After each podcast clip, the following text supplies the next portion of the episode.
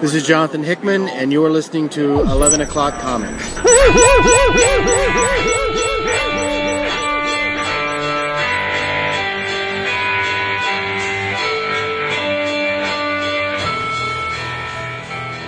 That's perfect.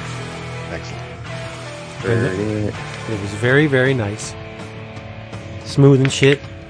Awesome. Aw,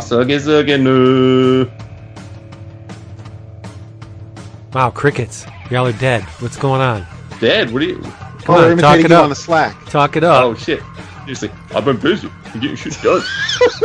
Son. Dude, our dudes are literally dropping pictures to entice you. They're like, Vince, look at this. This is so cool. Crickets. He's a man. It's rough out here. I do get my birthdays done though. Huh? I always get my birthdays done. Make sure to say happy birthday to, to my friends and, and peeps. I always do, don't I? Every day I do it. Vince, Vince emerges. He's a turtle comes out from his shell to say happy birthday, and he, and he goes and hibernates until Just Raph's birthday was, was lately. What else? Who else's birthday was it? I just like to say happy birthday. Nothing better than turning on the Facebook on your birthday and, and seeing a bunch of people saying, "Yo, brother, what's up? Happy birthday!" It is, and I've told you my secret about birthdays. You did. Yes.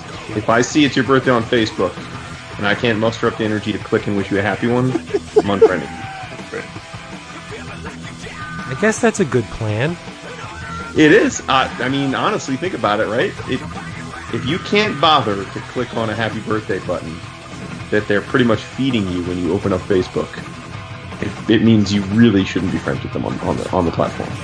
Well, I have not encountered anyone that I could not muster the the gumption to say happy birthday. Even That's people I you're a- don't a good know. person. I, I, I don't know about that. I just like to spread joy, I guess. That does that make me a good person? Okay, then. hmm Totally, you're a good friend. Sure. You're full of shit. You're a great person. That's why we're friends. That's why I love you. Although Life's, um, life's too short to spend as much time as I do with your ass if you're a bad person. the uh, I, I think it was David Milburn. I'm pretty sure it was David Milburn that tagged me on a video. About killing the radio star? No, about why modern art is bad.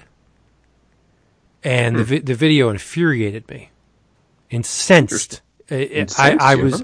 I was borderline rage, Oh yeah, I did see that. Wow. and I said, "Okay, I'm going to use this constructively." I took the video, showed it to my class, Mm-hmm. and they pretty much felt the same way As About- you or as the you or person did as as I did. Yes, they felt Oh, the same way about the video, about the comments made in the video as I felt. And Okay, it, gotcha. it basically was a, you know, modern art is not in the same vein as the classic art, where, and he goes into this whole big bullshit that art is supposed to uplift and inspire, and it's supposed to be um, beautiful, all of which it can be, but it doesn't have to be. And the criteria was modern art is not that, so therefore modern art is bad. And it just, it just, man, I was, I was the old cartoon with the smoke coming out of the ears and out of my nose. My eyes were all red. Yeah. So I brought it and, and we, we had a nice little discussion about it. So David Milburn, I would like to say thank you for posting that. You did me Nice. a solid because it got some dialogue going. Well, there you go. Here's even more dialogue. What? This, my friends, is 11 o'clock comics, episode 530. And I am Vince B. Ooh, I like it. You are Vince B. I am David A. Price. Yes, you are. And say welcome, world, because I am Jacob Barta Free. Oof. But you're not Jacob Bartafree. How do you know? You're Jason Butterface. Oh, Wow, cool. You're not. You're not. You're, Cracked himself up. you're not Jacob Butterfree. You're Jason Wood. Dude, you don't even know who I'm talking about, do you? One of my bestest friends in the entire universe. No, but you don't even know who I introduced myself as, do you? Does it matter? It should matter. does. It's right up It your really fucking should. alley. Why? What did I miss? 'Cause J- Jacob and I are Barda tag team on it hyphen free. Oh, I didn't read it. Well, that's on you. That is oh, on. sure. Oh, okay. I'll remember that. I will remember that. Hey, you guys read slots? Oh man, I'm not caught up. All right, then fuck you, because I'm going to talk about it. That's what I'm going to say. Hey, man. Listen, it, I can I can deal with that reality. If you want to keep that on the show, you're gonna have to. That's what I'm everything. saying. Uh, yeah, but not really. See, I I would defer to Dap because he's cute Oh. and shit. But you you're just salty and mean. I don't know what that means. so I, I'm taking it. The child's name is Jacob. Yes. That's nice. after which you know is is a bit of a letdown considering all of the options that Scott was throwing his wife's way. It's But- true. Scott was having a grand old time. with the names. But Jacob, it, it's perfect Jacob. It is. yes. It is. It is. because we all know that Mr. Kirby's name was Jacob. True, although in this case they tied it directly into Jacob's ladder, which was the unreachable escape from Granny Goodness's pits. That's the surface. Oh no, exactly. It's multi-layered. Yeah, But- as is everything in that frickin' book. And we are we are talking about uh, Tom King's Mr. Miracle and uh, Yes. Mitch uh, Gerads. So you should read it. And but you're not the spawn of Scott Free and Big Barda. You're Jason Wood, everybody. Yeah, I guess the the hideous face for radio, Jason Wood. Oh my goodness. He's so cute. I'll just be Quasimodo next week, I guess. Yeah, ring that bell. what are we drinking, my buddies? Oh, man, you asking? man. Do I have to go first? You can No. go first if you want. I will. I mean, I, yeah, you go first. All right. Well, uh, Mario put a different spin on uh, the wine Yes, that will did. not be named. It is now the unknown, unloved, and unmourned wine. Um, and in case you haven't made it to the end of, well, no, it's it was said far before the end of Cerebus. It is the Cerebus wine because it will pass into the netherworld alone, unknown, unloved, and unmourned. Yep. There you go. And somebody else recently gave me another bottle of wine, and it's got no label on it. Like people can't give me name brand shit. this. They they say, "Hey, cousin Jimbo made this. Try it." I'm like, "Okay, what's the name of it?" I gotta know the name because they're gonna make fun of me Yeah. if I don't know the name. He's like, "There's no name. It's wine." Yikes. What you drinking, Jason? I, I, am trying a new, Pennsylvania. well, new for me, a new for me beer. What's that?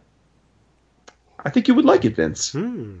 Samuel Adams You got me. Bohemian Pilsner. You got me.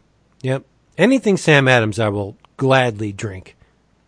Yeah, I. You guys know I. I most of these craft beers that that have taken over the world. I, I feel I'm. I love all my booze that are enjoying that that reality, but I do not like IPAs generally. So I feel like I've been left left at the uh, curb of this new beer revolution. But I um, every now and then I come across a non IPA that I haven't tasted, and this uh, this yeah this looked intrigued me because I love lagers, I love pilsners, and uh, so I bought a little 12 pack, and it is freaking great. It's exactly the kind of beer I like to drink. Excellent. Mm-hmm. Five percent alcohol, so not not huge, but but not uh, not like a light beer either. So. Right. Nice. Mm-hmm. What about you, King Dat? Um, it is the uh, one of my favorite old standbys now these days. It is the uh, from Motto. It is the Backbone Cabernet Sauvignon. Nice. And you can hoist those glasses way up high while you're saving tons of money on your favorite comic books and collectibles because, my bad, I forgot who sponsored this whole shindig. It's Discount Comic Book Service, dcbservice.com. One more time for the people way back in the cheap seats. dcbservice.com where you can get all your funny books for a fraction of the cover price, such as a lot of big doings this month, and I will list them in the order. Amazing Spider-Man 800. What? It is a $10 book. It's a $10 comic book. But it's 100 pages. So that kind of makes it all right. But you're not going to pay $10 for it. Why? Because DCBService.com treats their people well. And you are going to pay half that $4.99 for a 100 page comic book. It's like getting a trade for five bucks. Plus, it's Dan Slott's last issue on Amazing. Um, I wish him well, but it's time for new people. you you wish him well, but you won't be following him to his new destination. No, I think I will. Maybe. We'll see what he's on. If he's on Iron Man, then no. I'm not going to follow he's him. on. Is he really? Yeah. Oh, well, then no, I'm not going to follow him. uh, across the street, DC Nation number zero, 25 cents. But that's not what you're going to pay. You're going to pay half that, 12 cents, for a glimpse at Brian Michael Bendis's Superman with Jose Luis Garcia Lopez. Actually, specifically, it's Man of Steel. So the very first outing Bendis on Superman. You're going to be able to get a bird's eye view in this book, among other things. Tom King is associated with this book. Uh, Batman, Catwoman, it's all over the place. DC Nation, you got to get it, 12 cents.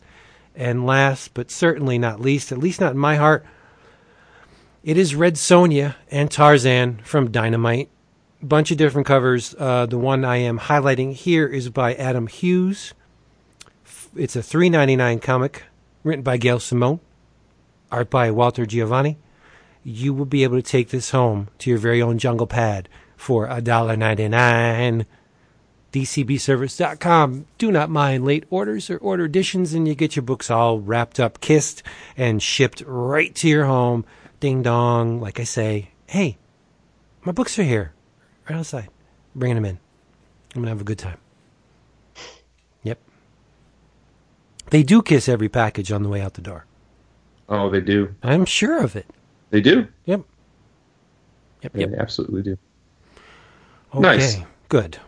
Do Yes. we we have thank yous? We do, and we have a a correction to to make. Well, I have a correction. What would it be?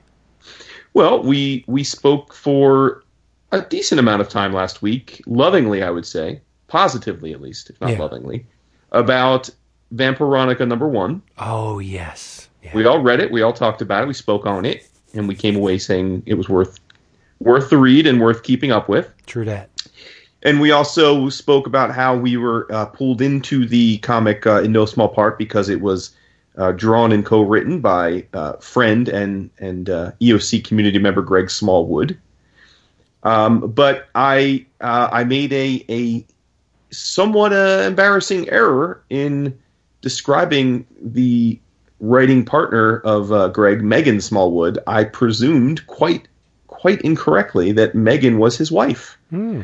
And I assumed that because, you know, we've got husband and wife pairings of uh, like Gabriel and Corinna and uh, and and Fraction and, and Kelly Sue, and it just it just felt like it was husband and wife, but I was wrong. And they were very polite to hit me back because they listened. They listened to the episode, and they hit hit me back and said, "Thanks so much for the for the love that you all gave the book." Um, but just FYI, uh, Megan is Greg's sister. So apologies for that for that misconception. But yes, Megan Smallwood is Greg's sister, not his wife. So last So- week was Star Wars, and this week is Empire Strikes Back. Um, Get it? Because Hmm. like Luke and Leia were all kissy face, ah, I see. and then ah. uh uh All right, all right, I got you. Uh, No, but- that's em- no. Last week was Empire, and this week is Return of the Jedi. Return of the Jedi. There we go. All right. There we go. Because she kissed him Uh, at the end of Empire, right? Okay. Oh, Sorry. she did? Yeah. Yeah. Huh.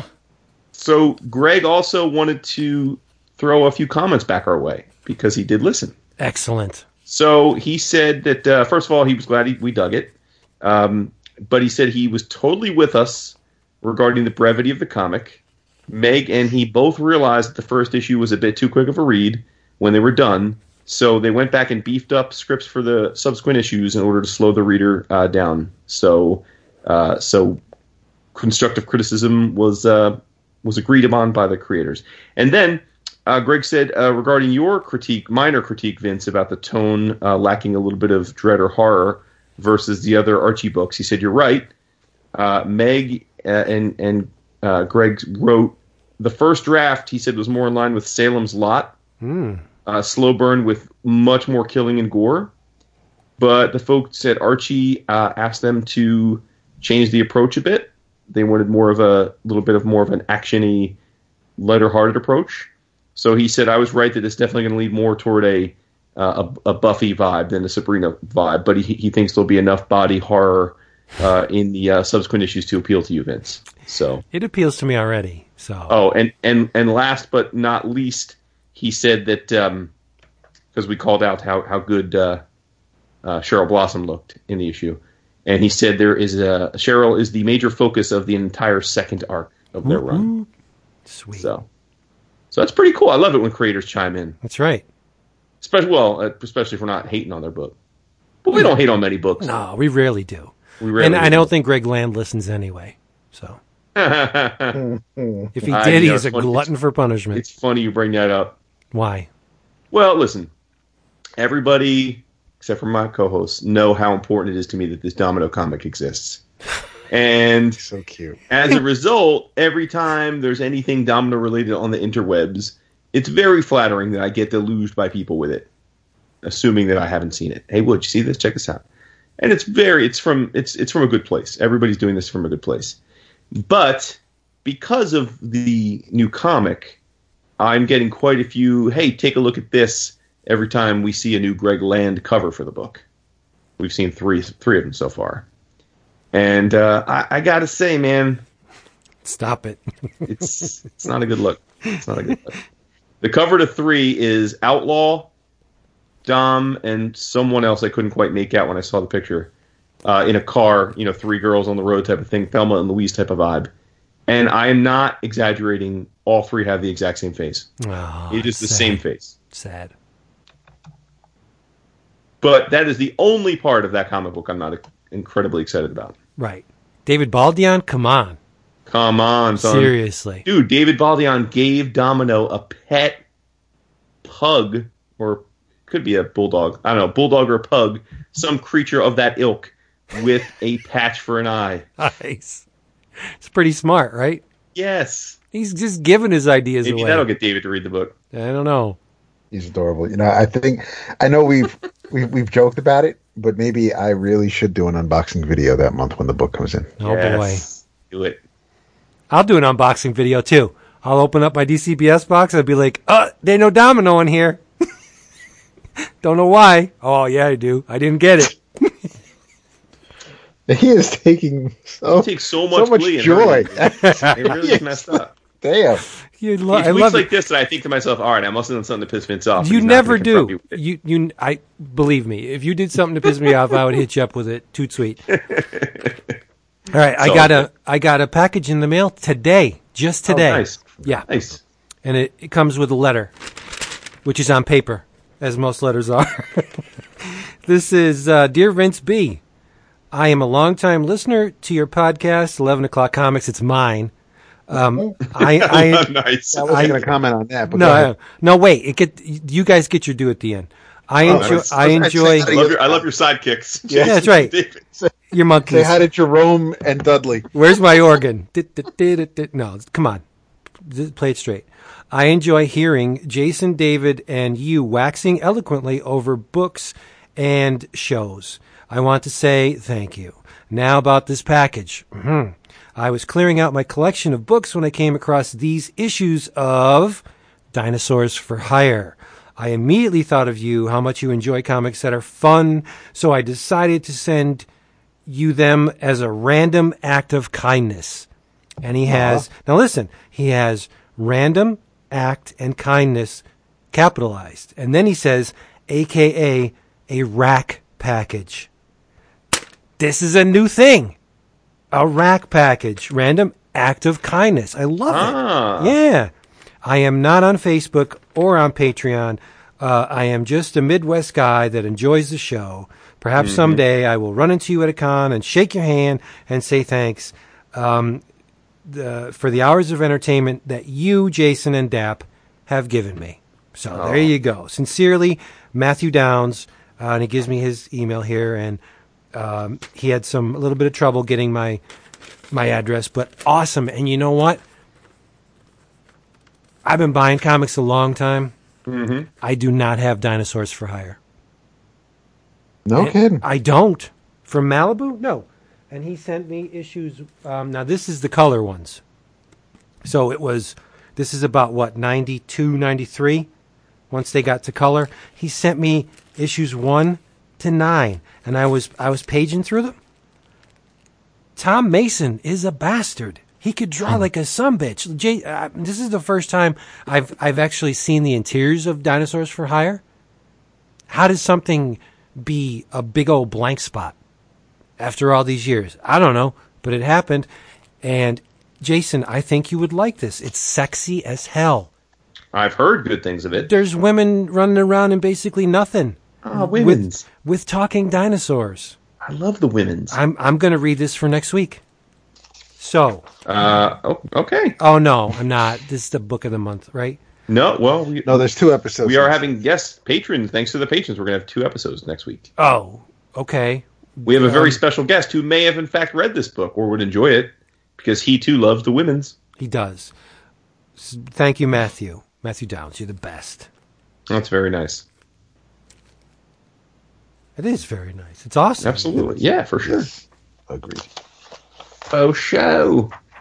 Oh, I, Dap, did I? I know you talked about the why not love, but did I did I shout out why not last week? I can't remember.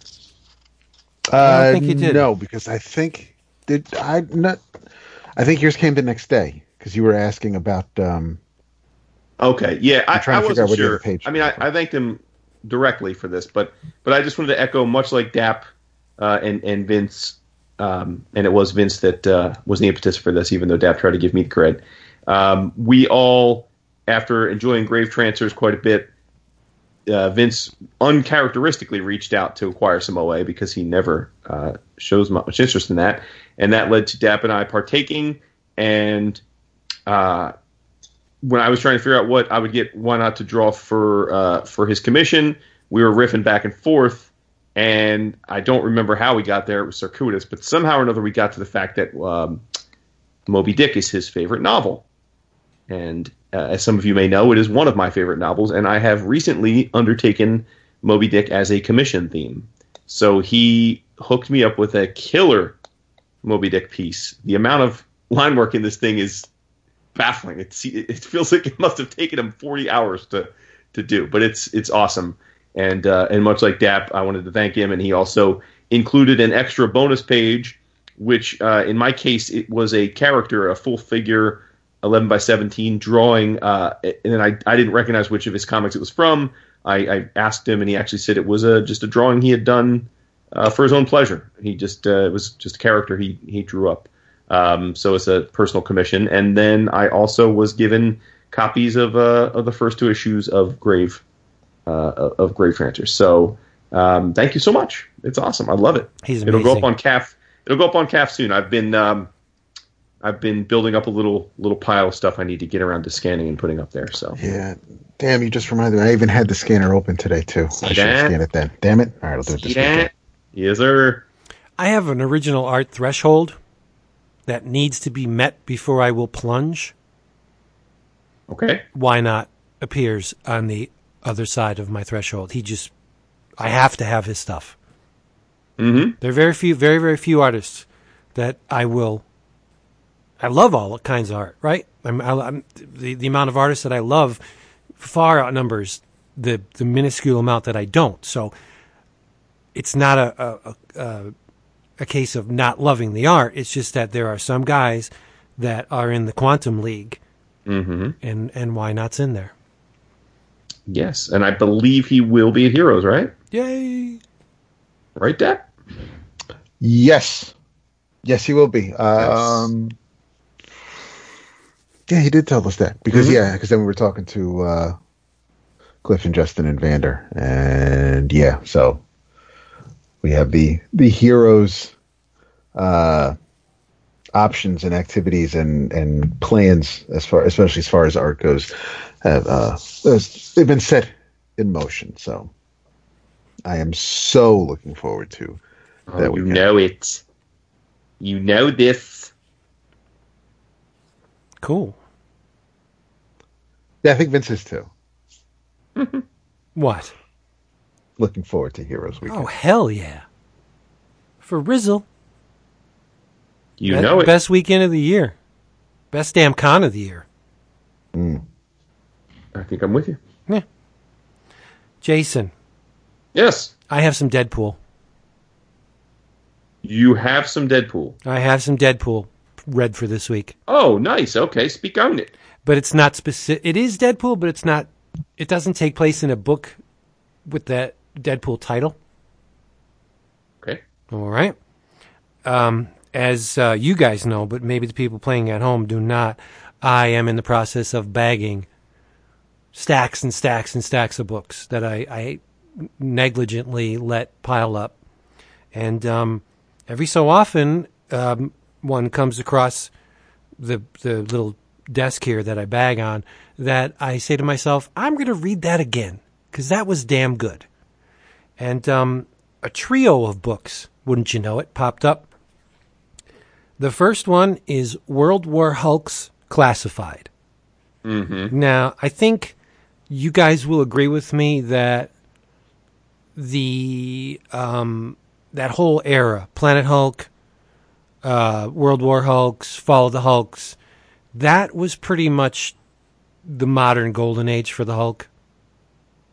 Oh yeah, I mean Planet Hulk was Yeah, I mean, and it all spiraled to into each term. into each other. You, you couldn't have had World War Hulks without Planet Hulk, right? It, Right, it- that right. this it was this grand, yeah. um, overarching storyline that was Mm-hmm. long and amazing, and it beefed up the Hulk family immeasurably. Um, and this was an anthology that kind of started off the whole World War Hulks storyline. I, I don't want to get into the whole thing. There, there's a bunch of stories in here, um, written by you know Jeff Parker. We got Scott Reed, Paul Tobin, Harrison Wilcox. The one I really want to talk about is called "Stupid Champagne Room," and it features Deadpool. Written by Jeff Parker. The art is by Ig Guara, and Chris Sotomayor is the colorist starts off in typical Deadpool fashion. He's at a strip club and he runs a $30,000 tab. Sounds like a typical night at the club. Yeah, and and he can't pay it. He doesn't have the scratch to cover it.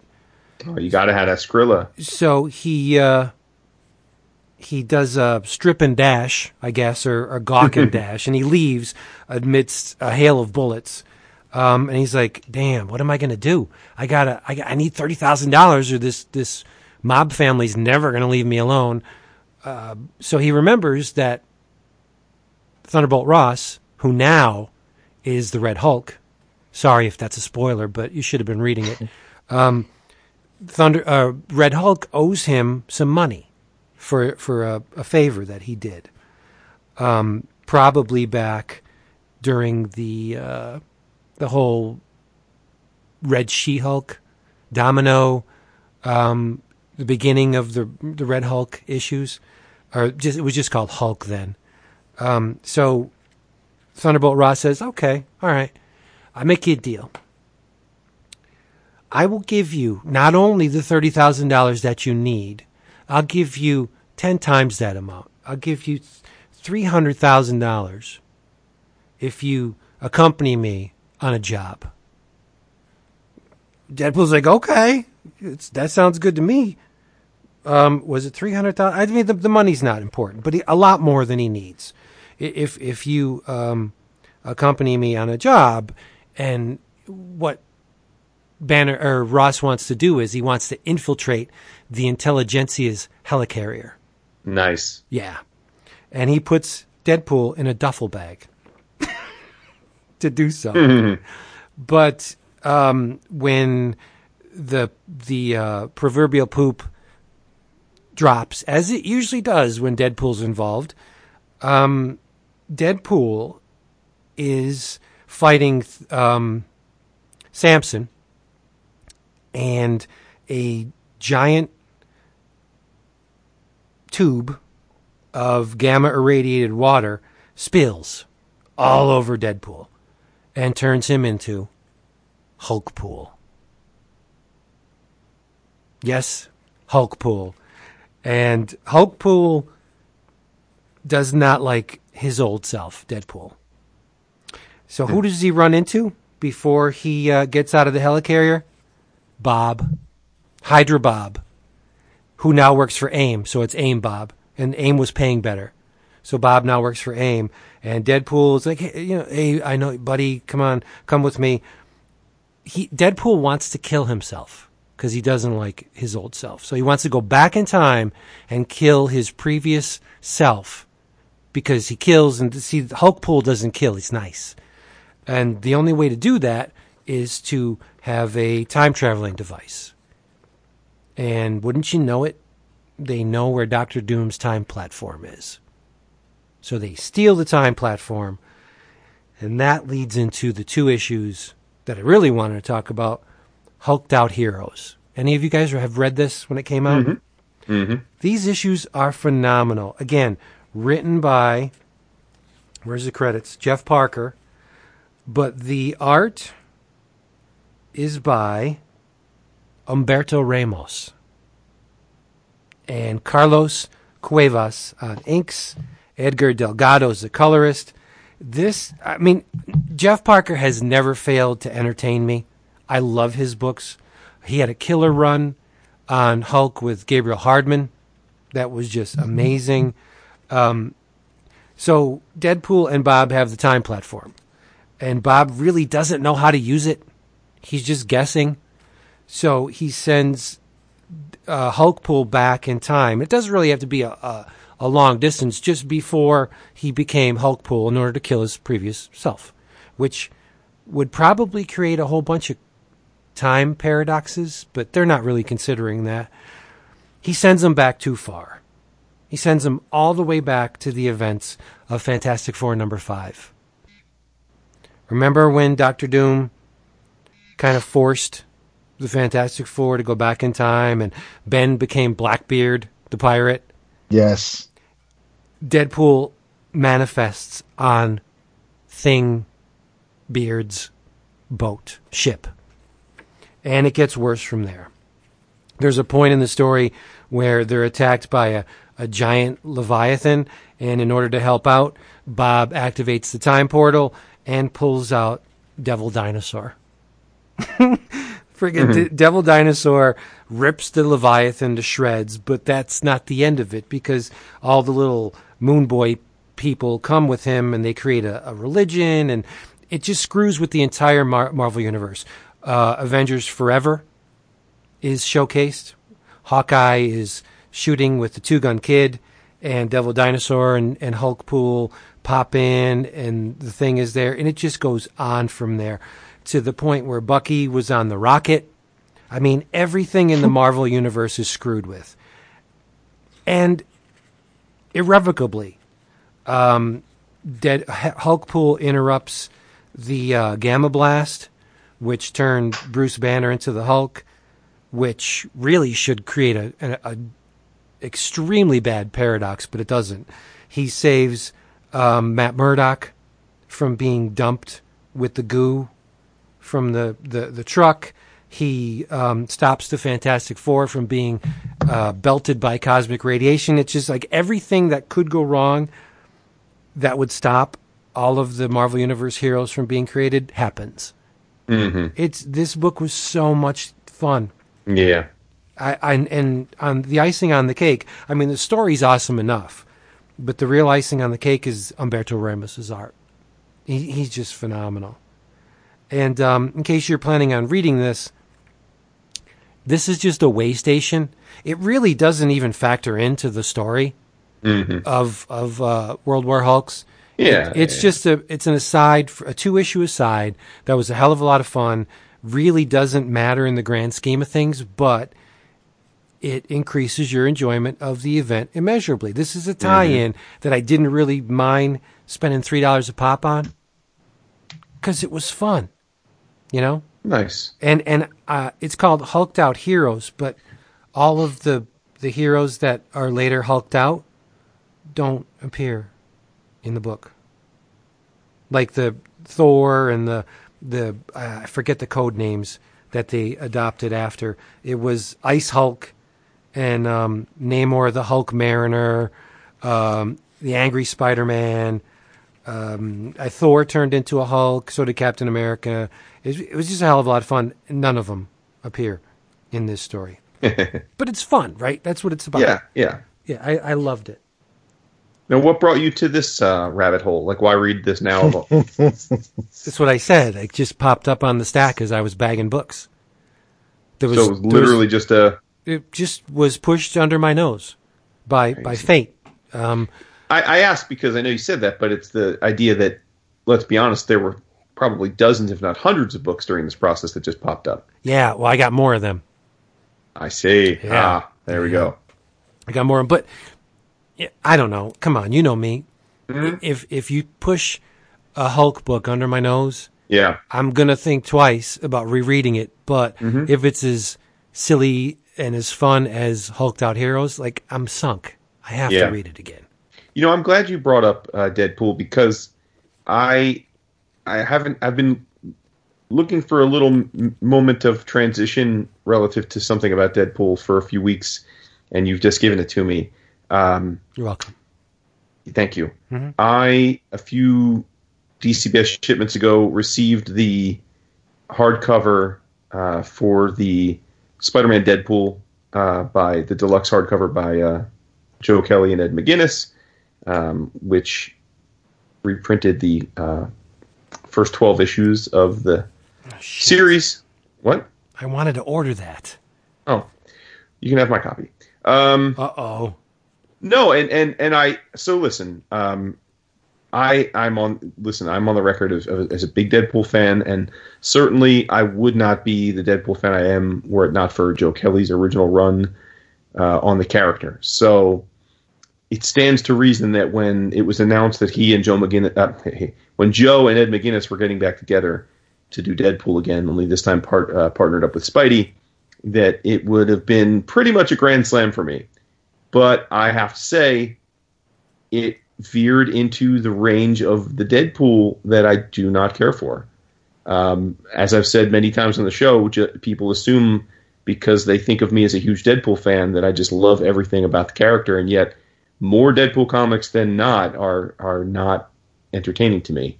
And this reading this hardcover gave me the exclamation point for what the line in the sand is. You can't have a Deadpool run without humor. He, that is central to the character. However, not only is humor subjective, but I don't think it's necessarily the subjectivity of the humor that the writer's putting behind Deadpool, it's the frequency of the humor.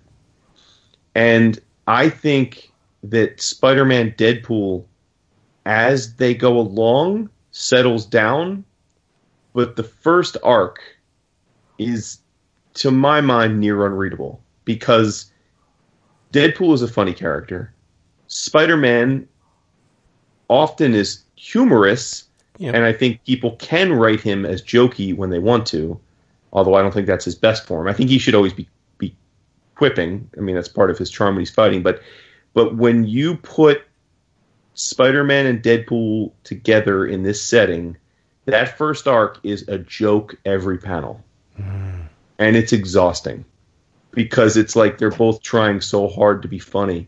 And Kelly's amping up Spider Man to the uber jokey level of Spider Man, and he's making Deadpool the uber jokey version of Deadpool.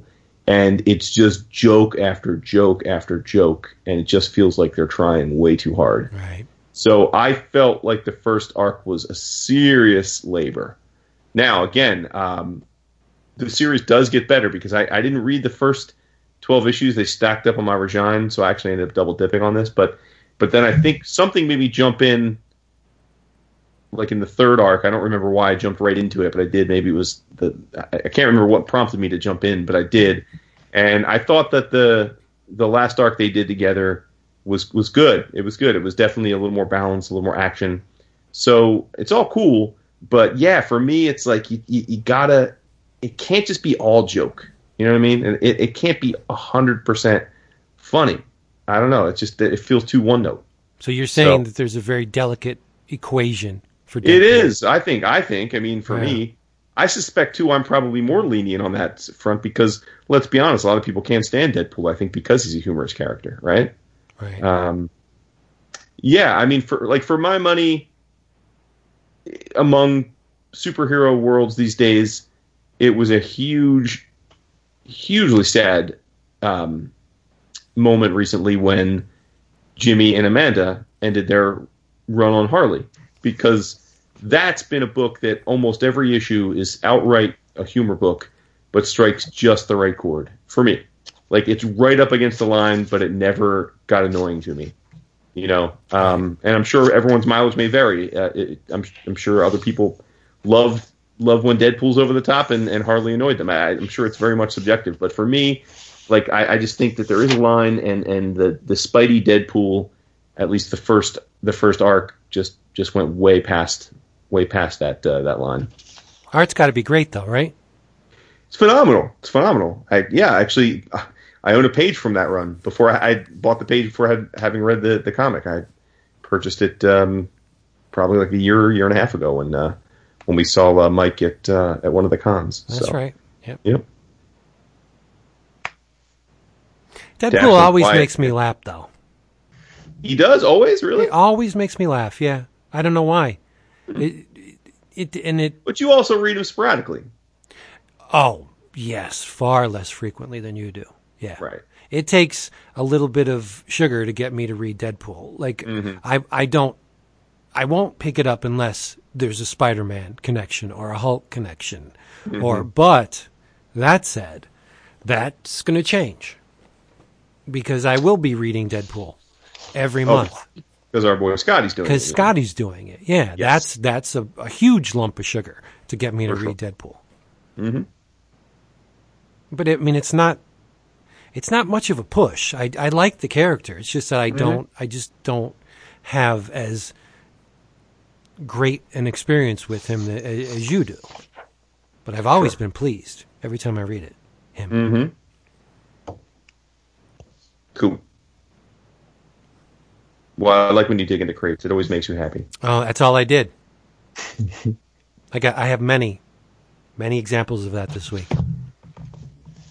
Many. Yep. So what do you got? Either of you. Oh man. Um, well, as Jason mentioned, uh, Mr. Miracle number seven uh, came out last week, and there there's a um, not so much about this particular issue, but uh, as we all know, we've all experienced it firsthand. Life happens, and uh, Mitch had announced um, on Twitter that due to life happening, that there would be a bit of a delay. I believe between nine and ten. Um, but they he he he needs some extra time to to get the issues done, and this um, and then I noticed that our good friend Declan Shalvey he he mentioned that uh, when it comes to artists and runs and, and works that uh, mean a lot to them, or that he may uh, even consider these runs are primarily so lovingly thought of because of the artist and the examples he gave were uh, Samnee's Black Widow, with written by Mark Waid, and Mr. Miracle by Mitch and of course Tom. Um, and then a couple of people, we, there was a slight, small discussion about it on on Facebook, and it's one of those things where I find it really does depend on on the subject matter, on the story, on it, because it's yes for for Black Widow for those nine, 12 issues that that Waid, that Mark and Chris did. Yes, that's that is one creative vision. I wouldn't want. I mean, if it went on for 25 issues and uh, we knew that there were going to be a couple of issues that weren't so tied into to the overall story, then that's one thing. But uh, if if you're looking at a, a short-ish run, then yes, I, I would. It, same thing happened with Civil War. That was delayed. I mean, it, it's consistent. It, it, looks the same. I mean, once you reread, if you decide to reread those seven issues, or you read the trade, you're not going to. You don't know when those issues came out, if there was a delay or not, and, and but at least from cover to cover, it looks the same. Um, but then you have an issue, you have a series like Amazing Spider-Man, and and Slott's the main writer on it, but you'll get those couple of issues by Hawthorne. So this way, Stuart can concentrate on on the bigger arc. So at least the arcs are are broken up, even though it's an ongoing series. And oh, I was so disappointed because I thought I was going to get Stuart on most of this, and you know, well, again, not everybody is as fast as they used to be, and and uh, life happens. But um, how I know we've this is something that kind of comes up every so often and, and how we feel about, you know, with delays or, or not, or artists being pulled or us feeling like, you know, they, they pulled the okey doke on us and, you know, they, we, we promised, we, we thought we were getting, you know, five, six issues of, um, of anybody of, of, of Umberto on a series and, and we got three, you know, it's like, so, so do you feel, Jeff, but where, how do you guys where obviously comic books are a visual medium and and for a lot of people it is the artist that cause them to buy it or stick with it um, but knowing Mitch's situation is, is, might might color it a bit but how do you guys feel about um, having a a art change um, not so much yes in mid story or um, depending on the arc? Um, hmm. Well, I think it totally depends. I don't want to not give you a direct Which answer. Which is what I said. Yeah, no. Yeah, I, I, mean, I mean, relative to the discussion at hand that uh, was in the Facebooks from their comments, uh, I believe in that in the in the in the post in the thread, I said that that my opinion on this has largely changed over the years. Where I mean, when I when for a good chunk of, of fandom, when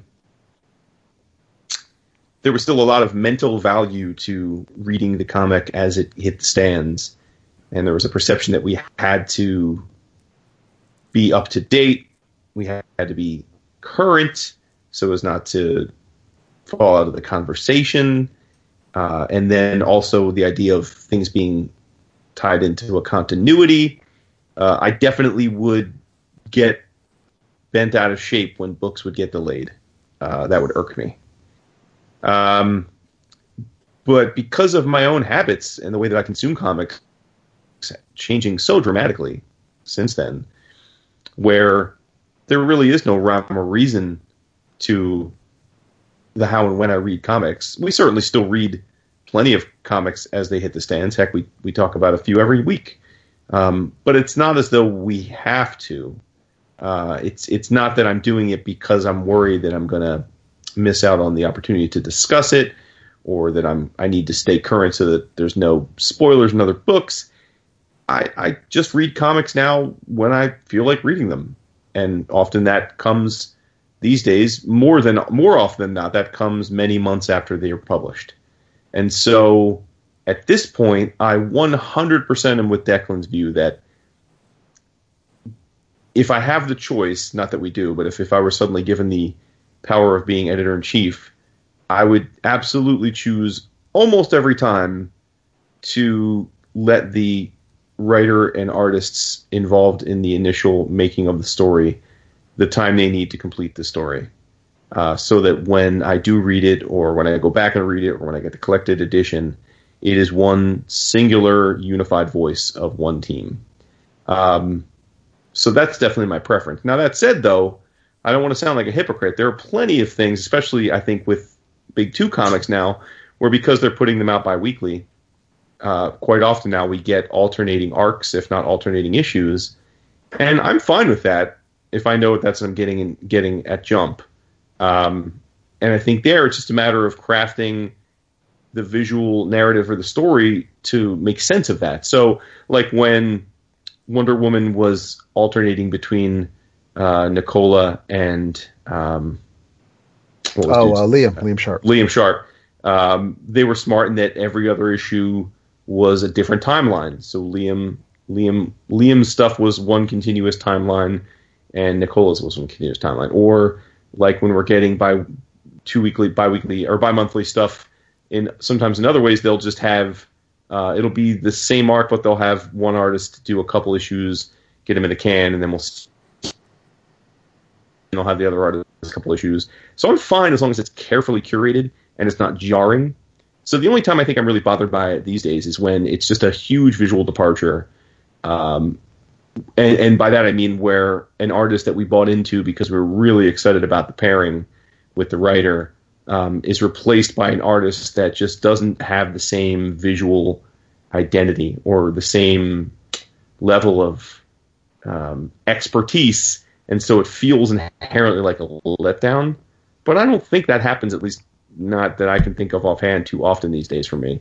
Um, so yeah, net net, I'm I'm pretty fine with it these days if it means that um, we're going to get like when when the thing that's sitting on my bookshelf that we go back and do a book of the month of in 2019 uh, that it's it's that it's the one intended partnership between the original creators. That that that's my preference if I had to say. Nice. Vince? How about you? Vince? I'm of two minds on this.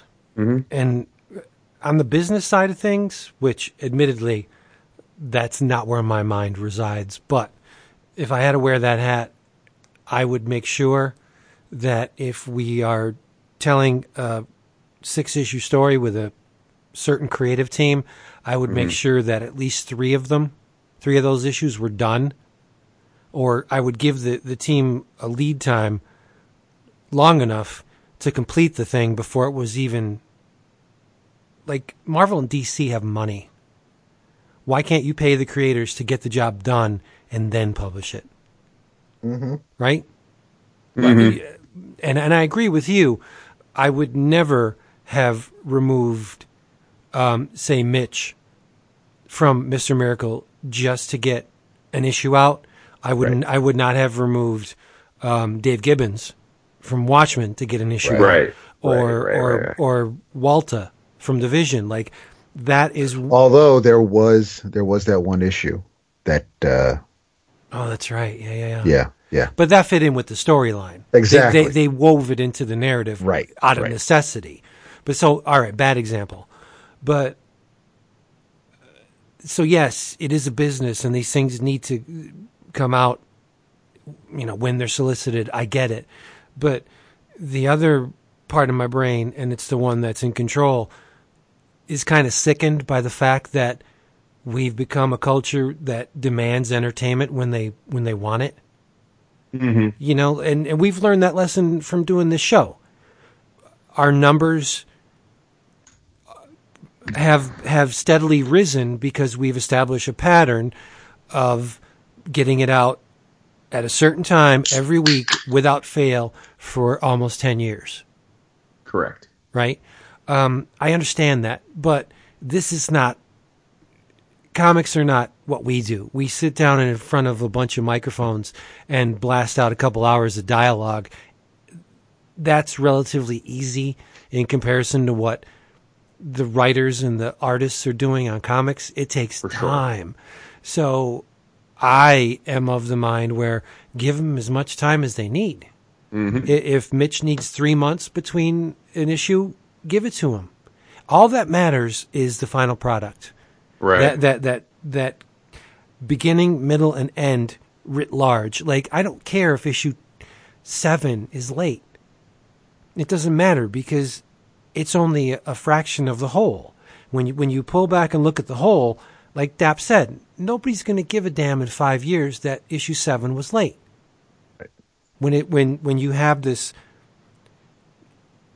landmark vision by a creative team that is putting a, a revolutionary spin on let's be honest I, it hurts my heart but mr miracle is like a third stringer right? I love the character, but he, you know, no big Mm-hmm. Oh, shakes, sure. right? You mean Same- just commercial? You mean commercially? yeah, commercially, yeah. Yeah. And he turned it into this artistically sound, financially robust series Mm-hmm. that you know he's he's opening a ton of eyes with this book.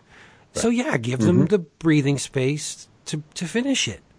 It just makes sense, but I know that's not how publishing works, right? Well, I mean, But, and- I mean, and- no, go ahead. in in Mr. Miracle's case, it's not like it's not spinning out of the pages of metal or whatever else is Right, coming out right, next may not be hinging on. I mean, Civil War is a little different story, but but please continue. I didn't mean to cut you off. No, I think the poster child for whenever I damn well feel like it is Erik Larsen. And we, you know, I mean, I, yeah, he's my go-to guy. Savage Dragon is not a monthly book. It is on the books, but it doesn't come out every month. There, there's some time. I think there was one stretch where it was nine months between issues. Is that Because- right? Yeah, because Erik was, um, Oh, he was doing ed- editor in chief. yeah, he was the big he was a big dog, and he didn't Right. have time. Uh, and did it hurt the book? I don't know. Not creatively, it didn't. Financially, maybe. I mean, I don't think Erik is breaking ten thousand copies of Savage No. Dragon, but that's not the point. I mean that mm-hmm. that's irrelevant to to me as the art aficionado. A businessman, I may be like Erik. What are you doing? But that's I'm not a businessman, so you know, that's neither here nor there. But from a, a creative standpoint, take as much time as you need. I'll be there waiting for you. Yeah.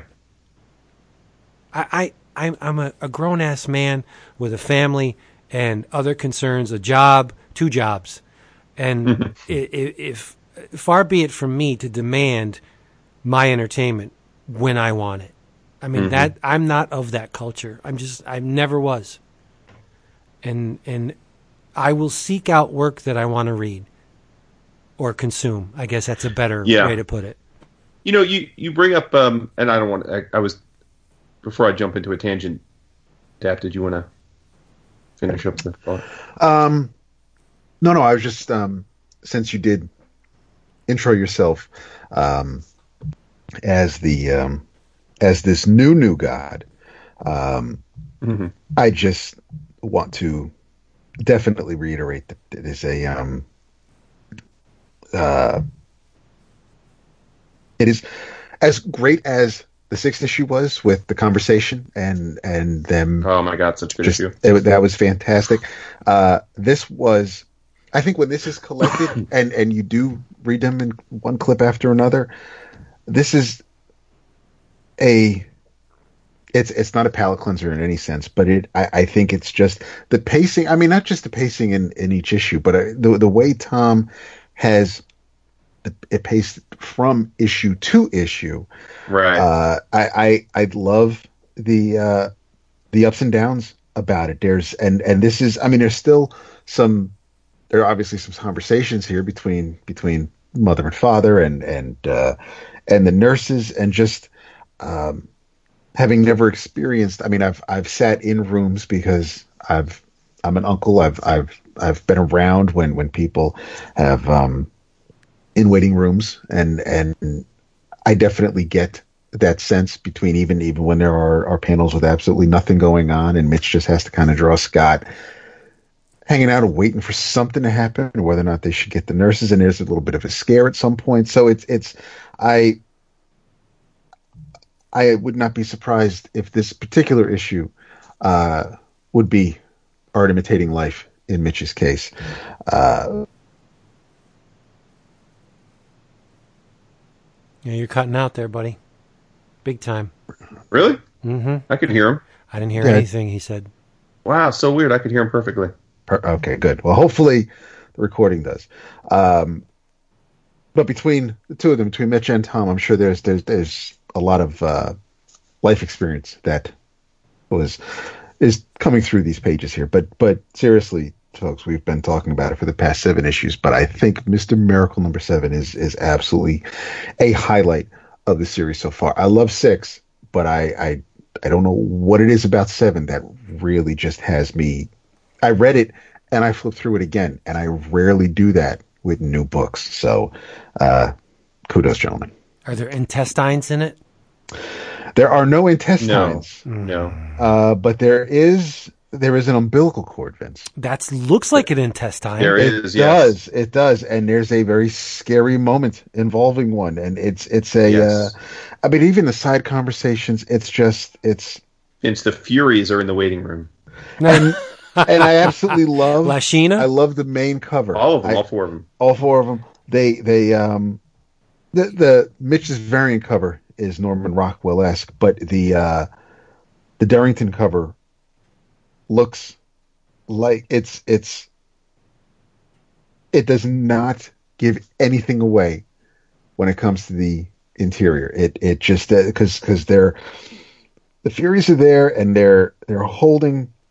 You have you have Mister Miracle's mask in one hand and Barda's helmet in the other, and it looks as though you know they just got done fighting our heroes, and uh, the the that this cover is, could not be further from the truth. But it is it seven was a a solid solid issue, so good stuff. Lashina could have cut that umbilical, no problem. Jason, Well- did you cut your kids' umbilicals? Um, the, with Colin, yeah. Yeah, I did not. I, I did the first time because it was sort of very like not spur of the moment, but it all was a whirlwind. It felt like, and they kind of just like, "Oh, here, do you know, do this," and then the other two, I was like, "I'm good. Yeah. I'll take care of that." Did it? I, I was good done all did it. three times. Yeah, I was like, no, Yeah. no, get Yeah. that fucking purple thing away from me. I don't want to touch it. See, I'm surprised you wouldn't have been fascinated by that. Surprised you Um, wouldn't have asked for it to be ground up and drank it like a protein shake. No, well, you know the the the first with Nina, they had this pan that all the stuff kind of It came out on. yeah, and Yeah. the placenta was in there like a football, and I'm like, okay, I've pretty much seen all I want to see about childbirth. I am friggin' done. I could wear that as a hat. I'm not doing it. Get out of here. No. That's hysterical. So, what was the tangent that you wanted to go on? Oh well, you were you know this this conversation in its own way gets to the, the idea that fan means fanatic, and we have all at some point in our fanaticism for this or anything else that we're passionate about been the type of fan that presumes we are owed something for our fandom in some way, shape, or form. And we've all eh, we ev- everyone has their own own things, their own way, or at least most of us do. Maybe Vince is above the fray, but but um, I know I've certainly had moments where I've, in retrospect, probably seemed petulant in that I wanted something or felt I was deserving of something because I'm a fan of it.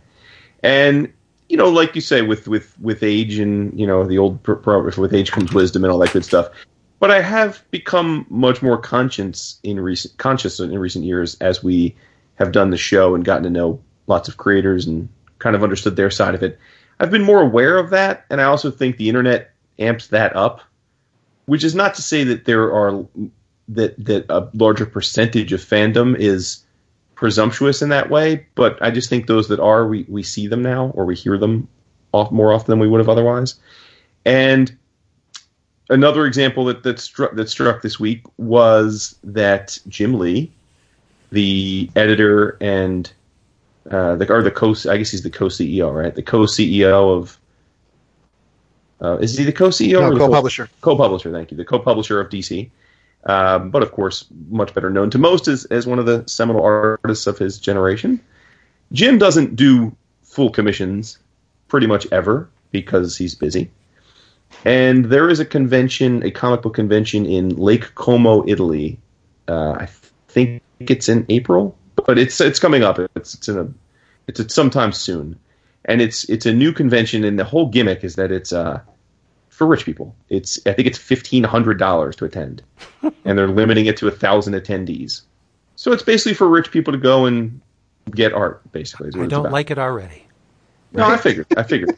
but but as part of that, Jim is attending. As part of that, he is offering six commission slots for full commission slots, and uh, with varying prices. But the high the uh, the headline price, the high price was um, an eleven by seventeen character of your choice for $15,000.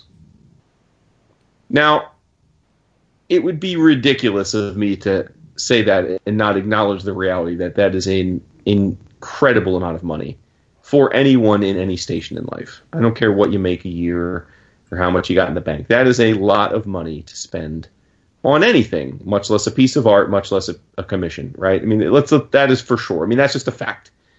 But where I struggled, um, because I'm a part of a bunch of different OA groups. Um, Hassan posted the the news in our in our group, but but there it's been a discussion of uh, you know the OA market has gone wild with this story this week, and I have just cracked up and caught a you know glanced aside at a lot of folks because I've seen so much anger about this from people, and and it just cracks me up because I think, to what end are you angry? Because you can't afford it. I mean, we have no divine right to own a piece of art from any creator just because we adore them, right? Like, like we have absolutely zero claim to.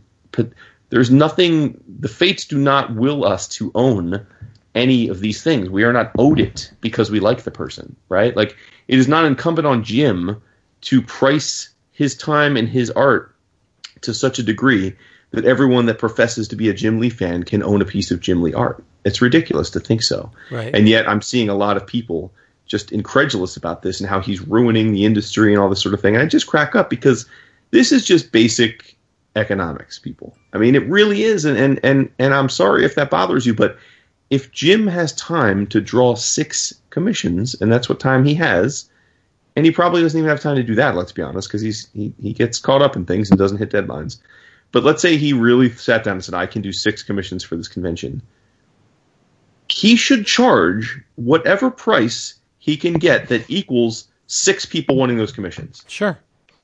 It, he doesn't get any benefit from charging something where a thousand people want it because he's still going to just do six of them, and then there's going to be 994 people that are pissed that they didn't get picked for the commission. Oh, you're right? good at the math. Yeah, I know, right? But it just cracks me up, and it just it just felt similar to where we were going with the, the conversation of Dap's question, which is that as fans, we're just so presumptuous sometimes. We are not owed anything Nope. for our fandom. I agree. The only thing we're owed as fans is something that we that is the consumption of the thing that we're a fan of, and we're not even owed that. But I mean, I'm saying like that's the that is the uh, the contract, right? Someone makes something to be consumed. We as a fan consume it. That's it. That's all there is. We're, we're owed nothing more, nothing less. Whether we enjoy it or not, whether we come back for more or not, what, that that is the end of it. That really is the end of the contract. Now, if you're in, if you're a creator looking to make a living by doing this repeatedly, you know there gets to be more to it. You need to somehow pr- produce something that enough people will like that will keep you gainfully employed. But my point is, it's like, man, everyone needs to chill out because, like, why why are you in this in the first place? You know, and uh, uh, yeah, so I just was I don't know, it just kind of seemed like it was all connected. The idea of, of, of fandom and and I think we we feel and I think comics is probably worse than a lot of other things because we do have a level of intimacy with the creators that we wouldn't have in other ways because of conventions and because of podcasts and because of social media. Most people that are hardcore comics fans feel like they're kind of in it, like it's a like we're all in the same boat, you know, in the same dinghy, right? Like trying to Right. keep the industry alive. So we feel a kinship and a connection with the creators in a way that that we aren't allowed to feel with, say, the musicians that we love or the TV and movie actors that we see, um, because they're much more distant from us. They're more ethereal. Um, so I get it. Like I get the feeling of connectivity and the feeling of closeness, but that still doesn't mean that, that they owe us a damn thing. It's true. They- it's true. they really I- don't. I, I don't believe there's a covenant at play in any kind of of of art. Like um, you you pay your two or three ninety nine. You just received twenty or twenty two pages of art and writing. That's it. You're done. Yeah. Yeah. I, I don't Yeah, think the contract. Right, You're you're not owed anything else. You don't. Mm-hmm. You, you bought. You got what you paid for. Um, whether you liked it or not is irrelevant. yeah. But Now, You we- know, now I- it's interesting because we. Oh, go ahead. I'm sorry. no, I just have to say, having read Byrne's entire run of Fantastic 4 mm-hmm. part way through that run, I had the I good fortune, I guess, to run into him at a convention, and I have to admit, I expected something and I didn't get it. Now, the 20 some year old me acted in a, in a manner that the, the 50 some year old me w- would not. And I was like, man, what a dick. I bought this guy's books forever and he can't even, you know, give me a smile or, I mean, he was, he was salty for whatever reason. Mm-hmm. And I walked away from it thinking, fuck that shit. I'm never going to buy another Br- John Byrne book again. Yeah, that didn't last very long. um, but in my youth, I guess 20 something is youth, I expected something where in my 50s, I would think, who you, like, what's going on here? You're not owed anything. Like, I guess you need the, the, the benefit of experience and age and hindsight to season your your your reaction because I can understand a kid or a 20 something being kind of upset because they really they're not they don't have the experience or the the wisdom I'm not saying I'm wise but the the experience I'll, I'll leave it at that to to assess the situation where you pay you get End of story. But when you're young, you look up to these people as as something other than what they really are. Like I, I, I thought John Byrne was a, a god among men. Then, now I know he was just a guy doing a job, albeit very well, but still an incredibly talented craftsman doing a job for for pay, and and I looked up to him for whatever reason, continuing the legacy of, of Jack Kirby and that other guy. And it, so I elevated him unnecessarily where he was just a guy doing a job. Mm-hmm. Right? Right. You're right. Um, one thing that always not bugged me or maybe perplexed me, it's when, when we go to conventions, you know, you, you, you buy your ticket to go to the con and whatever level VIP. I'm not talking about that, but then you walk around Artist Alley, mm-hmm. And I'm not talking about getting your picture taken with CM Punk or getting an autograph or anything like that. But you're walking around Artist Alley and you're shaking hands with the creators. You're thanking them. You're getting a sketch. You're getting a signed book. You're getting something from them, and you're having a quick little conversation. And there's no, there's there's no. Uh, security. There's no uh, there's nobody standing off to the side, letting you know, okay, you, you you've gone close enough. And uh, there's no real velvet rope unless you're Skottie Young. But there's nothing stopping. I was going to make the same joke. there's nothing. There's, there's um, yeah, so you have it's it's very um, it's very close knit. It's very friendly. It's and mm-hmm. and I I love that about uh, the friends we've made with with with with creators, especially with with being open like that, and and uh, you see things on Twitter where writers or editors or, or or somebody where where where entitled fans will feel like they're it's because I bought your comic because I spent my two ninety nine, I'm entitled to tell you what you did wrong and and what I would have done differently. And I don't know. I know that that there are. I'm not going to call them deranged fans, but I know that there are people out there who who feel like um, whether they're, they're they're doing it from a good place or not. But I don't I don't follow other industries the way I follow the comic book industry. So I I know that there are are sports fans who will talk shit about athletes, about ball players, and, sure. and and but I don't know. But it's it's one thing if you went to a convention and you got your book signed by Chris Claremont, and then you go on Twitter and and you you you talk about his writing style or how you know Sovereign Seven ain't shit compared to Uncanny X Men, and it, and it's it. But you you you met this guy and and he signed your book and he had a quick little conversation. But would you say this? Would would you? You have a different relationship with him than than uh, than a musician or or David Wright from the Mets if you want to talk crap about him on Twitter. It's like I don't. It's it. Well, the social media I, is a wall. It's a protective wall.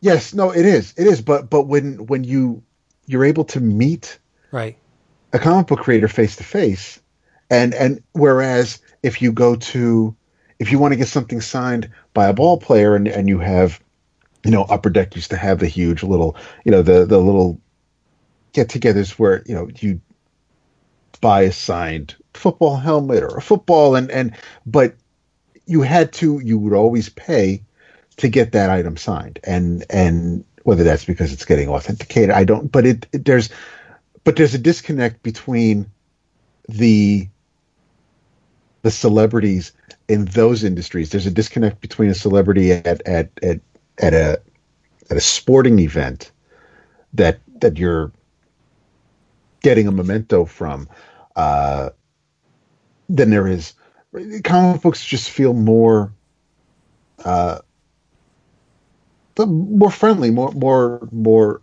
welcoming. And welcoming is not the right word, but it's just there's there's not there aren't as many hoops. You don't have to worry about you know you're not. I mean, obviously artists aren't aren't getting paid millions of dollars again. You know, shout out to Skottie, but it's not like artists are getting paid so as much money as athletes where they need to feel protected or or there's this they're they're Andy Kaufman on at, at on the ten foot dais because uh, everybody else is beneath them. It's just it, it's weird that that comic book fans would think that it's okay or feel emboldened enough where where they can react and, and, and behave this way. And it, it, yeah, well, I think there's a number of reasons for that, and the first being that the comics industry is a relatively small pool compared to the sports or or yes. movies or television, right? Where it's it's not a there's not a whole lot of the population that's in on it. So yeah, we can walk up to Skottie Young or you know Mitch or Tom King and be like, "What's up, brother?" You know, so even though there are thousands of people that want to see this person, thousands is not millions. I have Rob Liefeld call you over across the con. Right. No, but that's what. But I look at it like this: the the guys that lash out have obviously been touched in some way by the creator's work. Now, I, I speaking from experience, John Byrne loved his work, so I felt kind of hurt when he didn't, when he wasn't my little pet monkey Byrne, and did exactly what I wanted him to do. Only because he provided some kind of magic to me that made me fall in love with his work in the first place. I think that's what's happening. There, there are some, there, there, are a lot of creators that provide, they, they fill this this hole in people's lives very well, and then when they stop filling the hole, the person feels the absence mm-hmm. of what they fell in love with in the first place. So I can't fault them for feeling that way, but I can fault them for publicly expressing that in a, in a in, you know what I mean. It's one thing to write the creator uh, an email or a letter or something, and say, hey, you know, it's I I got a bone to pick with you. Tell me if I'm wrong. But to go on Twitter and say you suck because you're not doing the dance you did three months ago. I want that dance. I want that dance back. And you're not dancing like that right now. Why? Why aren't you doing it? You suck. You're terrible. Like that's just that's in bad form. Just mm-hmm. in general, you know. Yeah. It, it's not a good look, as Jason mm-hmm. would say.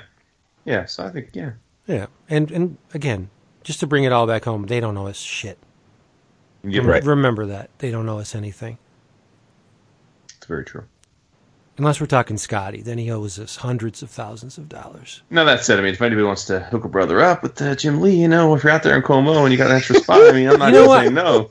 I don't think fifteen thousand dollars is it fifteen thousand? Yes. I don't think that's a bad price for an eleven by seventeen Jim Lee.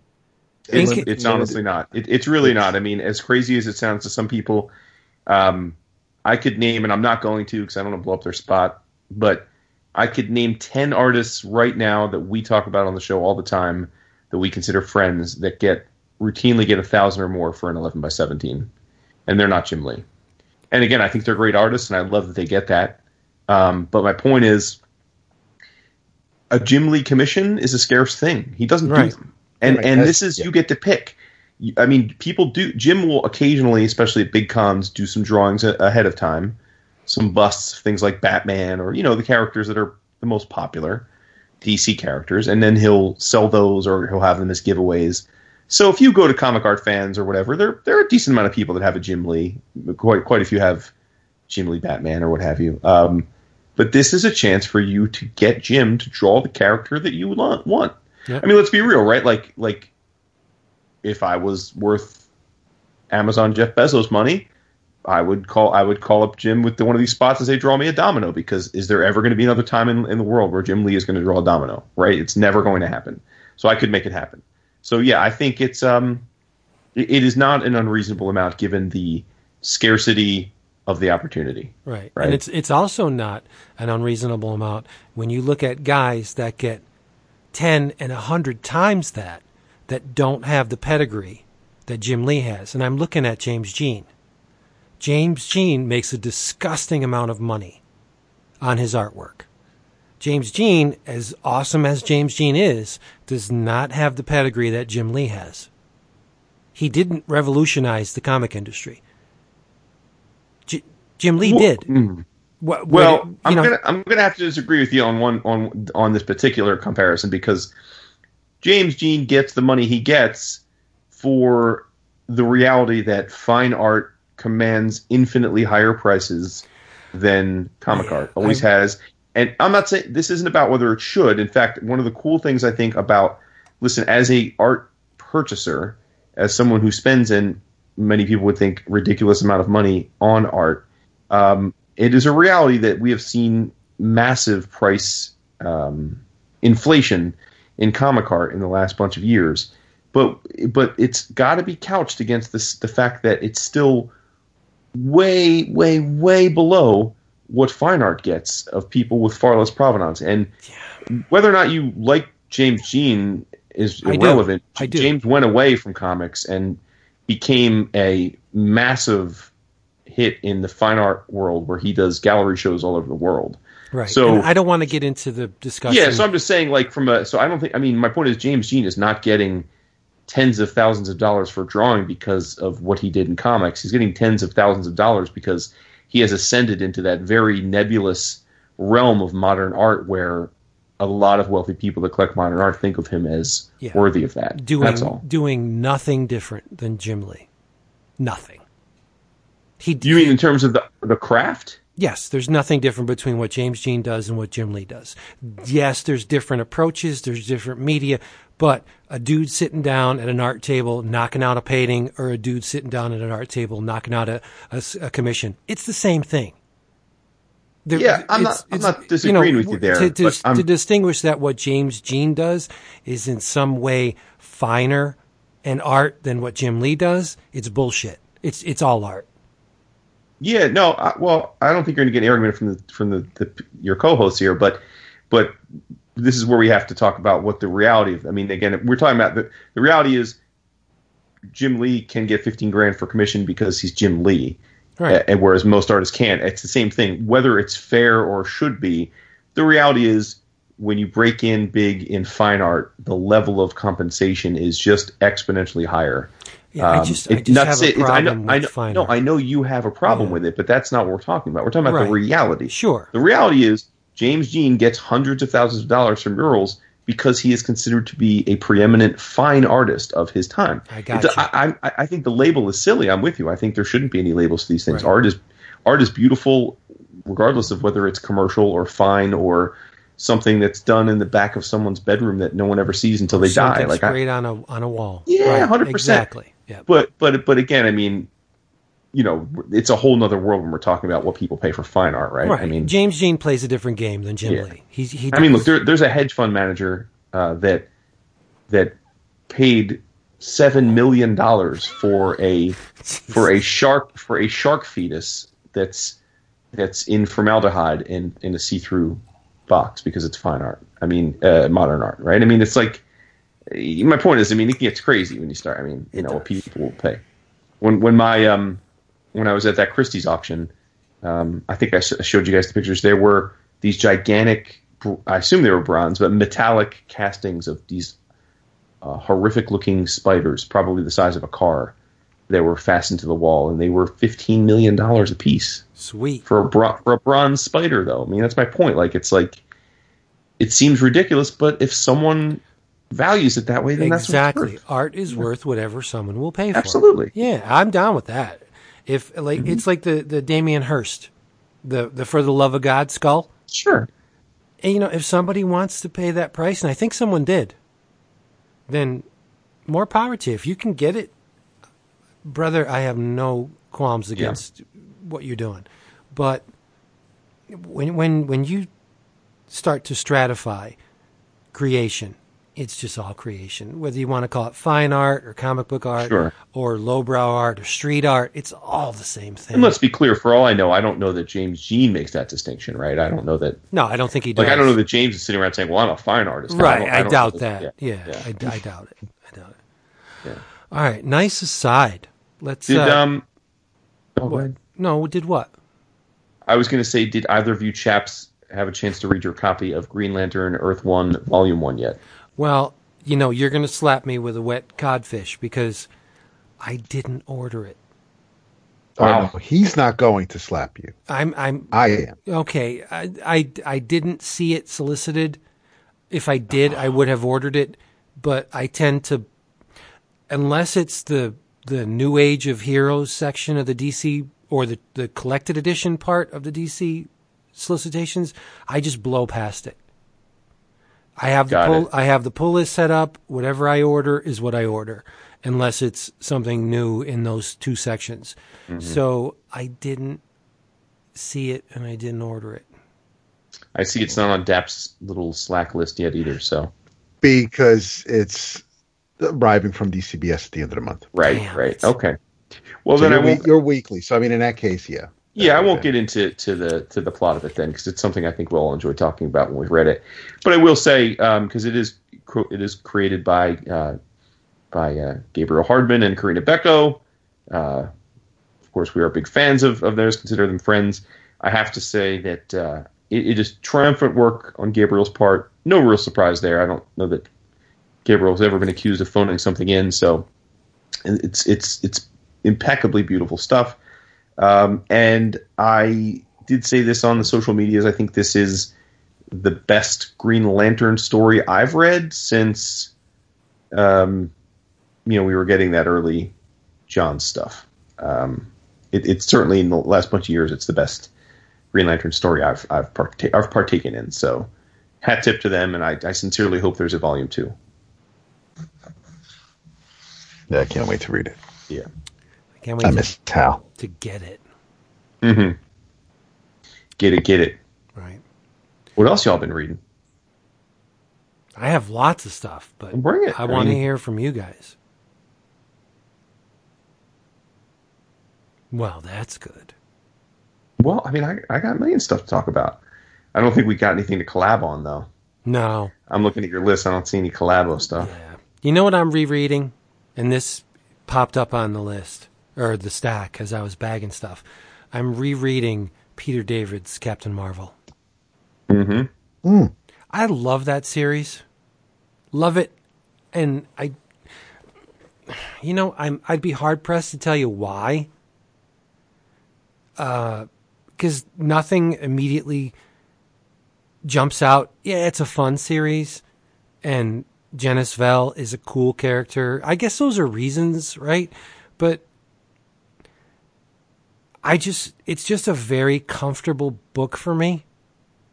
Um the Wayback Machine it was coming out at a time where comics were awesome.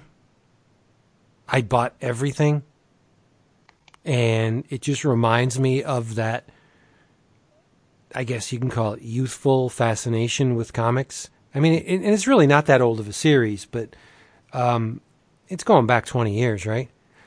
But it's just it's a very it's it's the old soft shoe or the, or the comfortable robe. It it just makes me feel good to read it again, and I know a lot of people associate Peter David with the Hulk as being his his landmark series, but I don't know. I think it's Captain Marvel for me. I think Rick Jones is a better surrogate mouthpiece for Peter David than Bruce Banner was. I just I like Rick Jones. The way Peter David writes him. I like Marlo a lot. Like Mar- mm-hmm. Marlo to me is the redhead of the D- of the Marvel universe. Forget that other skank. Marlo, Marlo. If if I got to have a redhead, it's Marlo. Mm-hmm. I love her. She she owns a comic shop. She's built like a brick shithouse, and she's the significant other to Captain Marvel. Like it's she's amazing. She can handle herself. It's um, you guys read Peter David's run on Captain Marvel, right? Jason, don't Yeah. say don't. No, yeah, of course, yeah. D- David, you have, yeah. No. What? For reals? Not, uh, yeah, may, maybe an issue here or there, but no, not in its entirety. Oh my God! Yeah, I know. We I know. gotta It's fix spot. this. I was, I know, I know. It wasn't, it, I wasn't, I, I, I wasn't all in at the time. It's finances, bro. Oh, And I've never gone back to, to fix that. So, you know the conceit of the series, right? as far as, It spins out of Avengers Forever. oh, okay. Okay. Yeah, so you have Genis-Vell wants to live up to Daddy's legacy, and he's bonded with Rick Jones with the the, the bracelets, Shazam, right? And um, the the the cosmic awareness is on the fritz. Um, I, I just recently reread the first, I think, six or, or ten issues. Um, the the cosmic awareness is not working entirely as it should because Genis is seeing things that haven't happened yet. He's seeing the future. Um, giant um, snake creatures uh, destroying stuff, and he acts, and there's nothing there. Whereas sometime in the future, this giant snake creature does start ripping the place up, and so he has a run in with the local law. They think he's crazy because he's like, but th- this giant thing was was tearing things up, and they're like, brother, there's nothing there. What are you talking about? Um, and so Moondragon is alerted to the fact that Genis's cosmic awareness is on the fritz, so she comes to Earth, and where Moondragon goes, who follows? Daddy, Drax Right. and it's not Guardians of the Galaxy Drax. It's purple and green, big dumb, Yeah. stupid Drax, which makes Yeah. it even better, right? Not to slight Giffen or Abnett and Lanning, but Drax th- died when Abnett and Lanning and Giffen got him. I think it was Giffen that did it first, right? In that miniseries. Which isn't to say they didn't make him better. It's just that the version of Drax that I liked ceased to be. Okay? It's not better or worse. It's just my Drax went away when the whole uh, Marvel Cosmic blew up. But, I mean, the Micronauts are in it? What? Seriously? you, you need to read the, the uh, um, Jarella, not Jarella, but Jarella's, quote, sister is in it. They get when when the when uh, Rick Jones waxed the the bands together, the nega bands.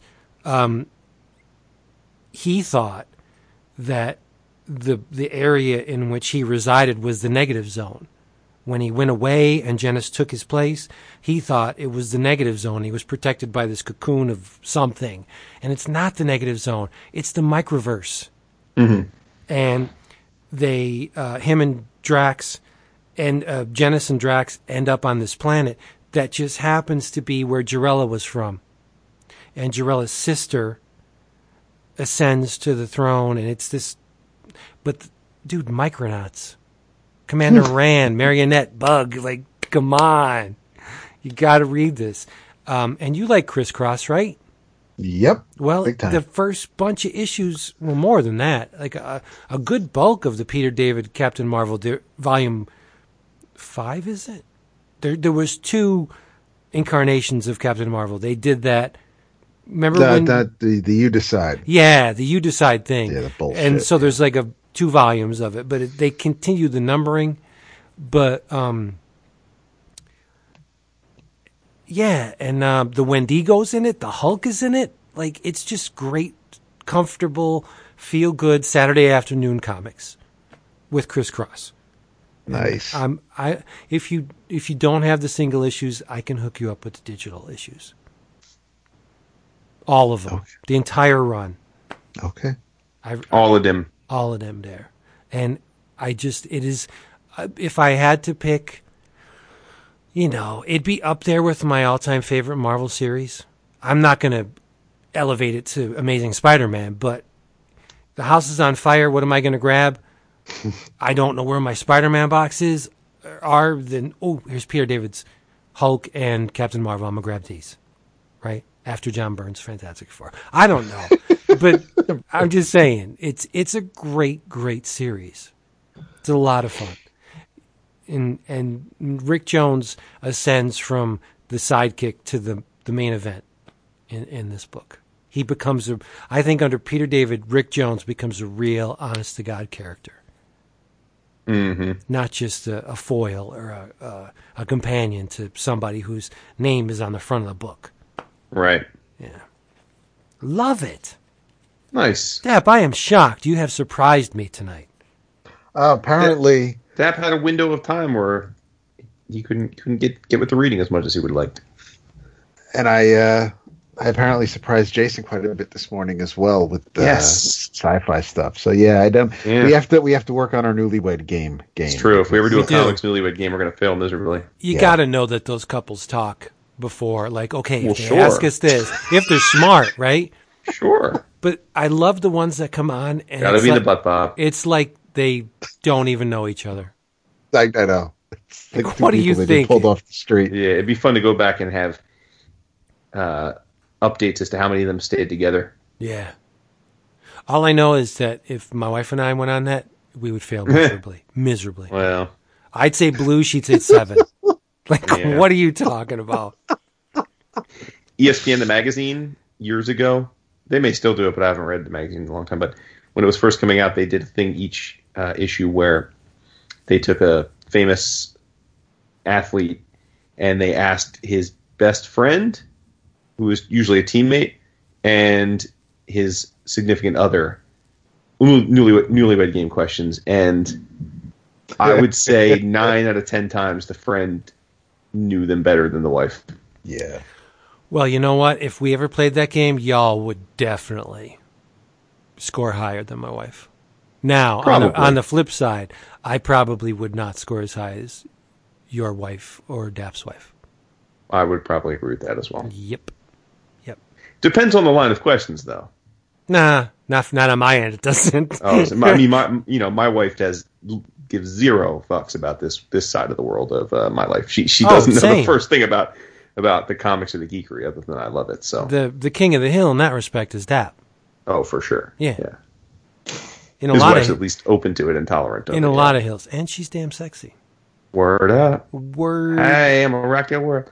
Um, so we have some questions, Hmm. uh, which was a, a follow up from last week when we had asked some of the patrons to throw us some questions. And we have a few uh, more this week. If you guys are open to it, Always. all right. So Tyler Verissimo asks, "Are there any past creator guests you wish you could have on again, besides the regulars, and any creators you'd like to have on that you haven't yet had?" Hmm. Can I answer that real quick? Sure. Uh, past guests, I need to have Dave Windorf on again. And I don't know why he's not answering my messages. I told you he hit me back on Twitter. I know. Why isn't he answering my messages? Are you sending him to him on Twitter? Uh, sent to, yeah, Twitter.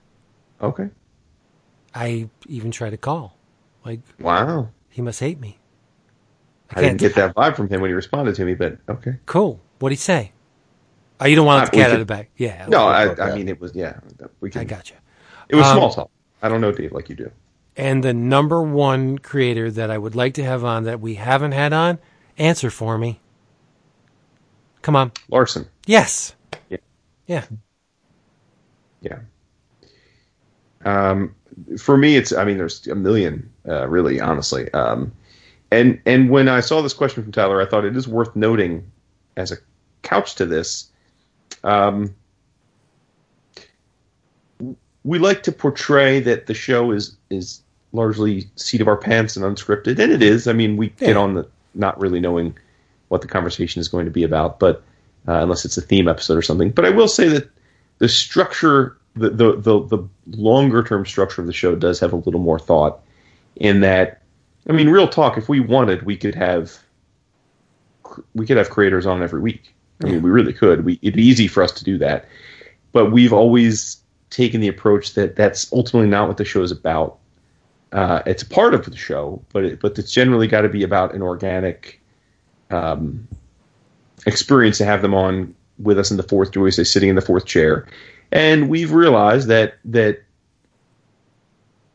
there is a fine line between how often we have guests and how much the majority of the audience digs it, right? Like I think if we had a guest every other week, let's say, I think the audience would not dig that. No. It seems like even when we have guests on that we think are phenomenal experiences, we get plenty of comments saying like, yeah, "It was okay, but I I like better Right. when it's just you guys Right. talking about comics." And the, So- the numbers will out. When we have a guest Yeah, on, so- our numbers drop. Yeah. So so I, I mean, so the point there is that is that I do think we are perpetually excited about getting different people on. And we have a running list of people we'd love to have on. Some returning, some new, um, and we will continue to have guests with some level of frequency. But we do try and keep it limited to you know like once every month or so, once every three, four, five weeks. I mean, we do try and keep it spaced out so that the, sh- the main focus of the show is, is us chatting about stuff. But um, so with that said, I think that that, that creates a steady backlog. Um, in terms of, of, of people that uh, I guess wouldn't be regulars, Tyler doesn't he doesn't say who, who he would consider regulars, but I assume he means people like Skottie would be regulars. Um, but I would love to have Jason Aaron back on. Love it. Yep. Um, would love to have Hickman back on, um, for sure. Uh, love to have Matt Wagner back on. Oh, you took my about- answer. Well, all right, fair enough. I was going to say it because it'd make you so happy, but I had to um, have known he was going to say that. I, like I had Say one. I had one. you had Um, one job. I, I only had one day on my list. I know. in terms of um, of of, our, of people we haven't had on yet, there's a, a, a shit ton, frankly. Um, Yeah. but I, I would love to have Gary Panter on for Vince. Yeah, you know what? That would be the there. There would be other than Larsen, there would be two names that you would think that I would want to have on: Gary Panter and Richard Corbin. Both of which would reduce me to a quivering mass of goo. Right, Yeah, that'd be fun. So, so I'd no, like to do that. It would not be fun. Well, you know, I've tried. I've tried to have Gary. I know. What? Yeah, but he was nice about it. No, no, he was. Yeah, Yeah. no, no. I'm, I'm not saying he was a jerk about it, but he has. Uh, he's, you know, he has not agreed to come on. Um, but we try every now and then. Never know. Um, love to have Christopher Priest on. He he. sh- I'm going to us he send him another email. Yeah, he said he was going to come on, and then blew us off. Um, but there's really a ridiculous. I mean, the, the list of people we haven't had on. That uh, there are a lot of people. Uh, there are tons of people I would love to sit down and have a chat with for an hour or two. And you know Really what we is- never followed up on, and you mentioned them earlier in the show, Jimmy and Amanda. They wanted to come on, and we just like kind of dropped. The Oh freaking man, I would I would love that to death. Especially, I mean, again, I, I probably could come up with a list of a hundred people I'd love to have on the show if we just were given a blank check. But you just touched on it. The people I'm most interested in having on are creators that we love that also just don't tend to do interviews very often right. you know um, because that'd be fun that'd be fun to get a chance to talk to these these fantastic artists and writers and and and give the the the listenership a chance to hear them you know when they can't elsewhere because some, some some creators do tons of press um and and and but some are completely you know kind of ghost about it so Yeah. And those who have followed us for a significant amount of time know that we don't drag people in based on their popularity. Yeah, we've had Ed Piskor on, but that's just because we love his work. And Oh, yeah, yeah. We, we had a general rapport with him, a great, I think, rapport. But we're not going to pull Geoff Johns or or try to pull Geoff Johns on the show because, yeah, he's good and he's Hmm. significant, but I I hesitate to think of actually what we would, you know, like it doesn't seem like he would be as lively a discussion as an Ed Piskor or a Tom King. Just like, and we don't know him really. You know, so we we bring people, we we ask people to come on that we really generally just vibe with, right? For sure. Yeah, I mean, I think so. Either either we've met them, or we've been quote unquote internet friends with them, or or there's a mutual acquaintance type of thing. For sure. All right, let's draw the line. Best guest we've ever had on. What do you mean by best? Most fun we've ever had with a guest. Nah, I can't go there, man. I, I, I think for me that there's been a few that didn't go as I'd hoped, but most have been, I think, amazing experiences. Okay, the one show where you shut off the mic, the Skype, and said, "Holy fuck, that was an experience." Um, I, I don't know that I could pick one. I mean, I, I the the way you just couched it would be Liefeld simply Yes. because because we asked two questions and Rob filled two hours of, of airwaves. Two. We're lucky it was two. It's like more like three.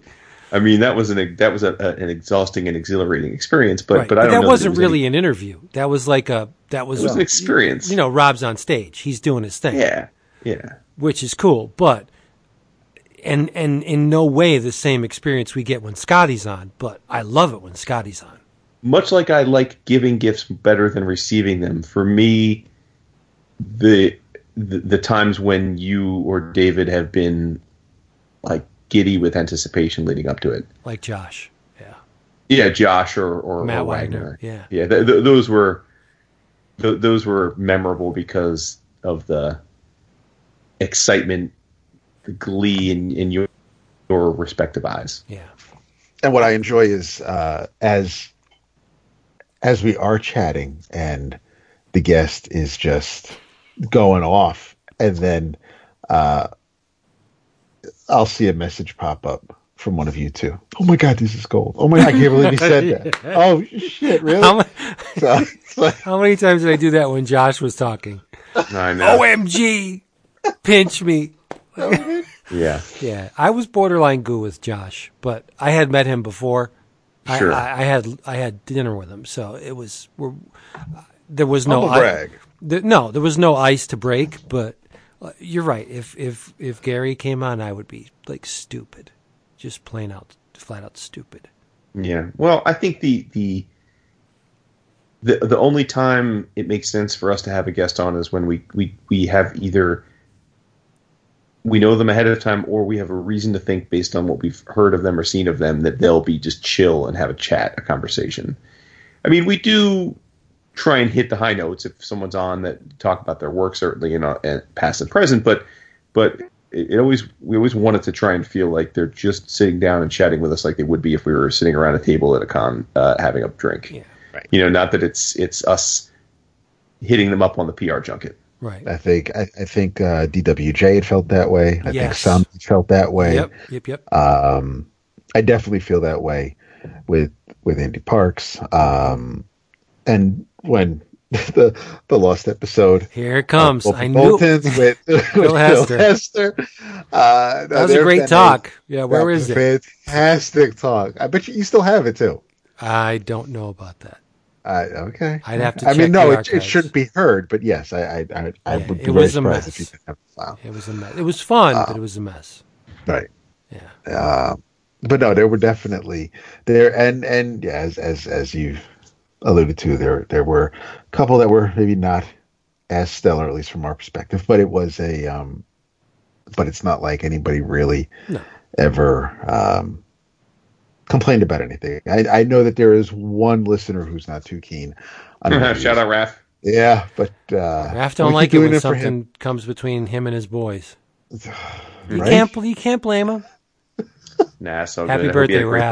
birthday. Yep. And you know what? You know what? We should really shout out our buddy Zach Crusay. I, you just took the words out of my mouth. Yep, Yes. you do it. Do it. No, you do it. No, He's I don't want. boo. I don't want to do it. Uh, Our- shout out. Go ahead. No. Are you going to do it? No, you go. You hang up. No, You you, hang go. up No, you schmoopy. Uh, shout out to Mr. Zach Crusay and his lovely wife Brenna and the Crusay family for welcoming yet another member to their brood. Maggie. The lovely Maggie. Named after Maggie the mechanic. some some comic book that may or may Dude, come on. You know, if that I'm doesn't just, get I'm just friend. I'm if just- that doesn't get you to read it, nothing will. You know, I actually thought about it when he when he announced the name. I thought, I got the book sitting right here. Maybe I need to give it another shot. Yep.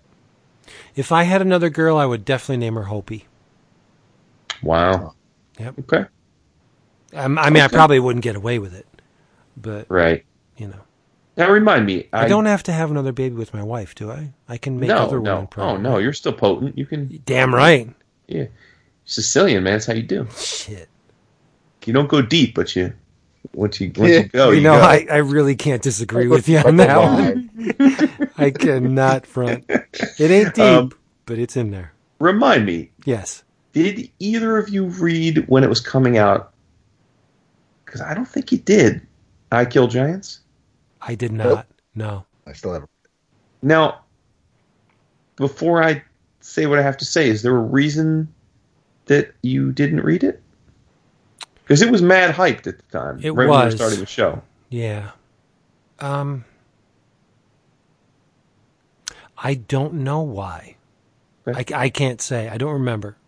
Mhm. But um I obviously have not read it. I have yet to have I, I've I've not read it. I, I- I I, know that there's an element of sadness to it. Yeah, well, I, I bring it up because um, the film. Just hit the theaters in limited release, though, so it's, it's not going to be easy for you to see.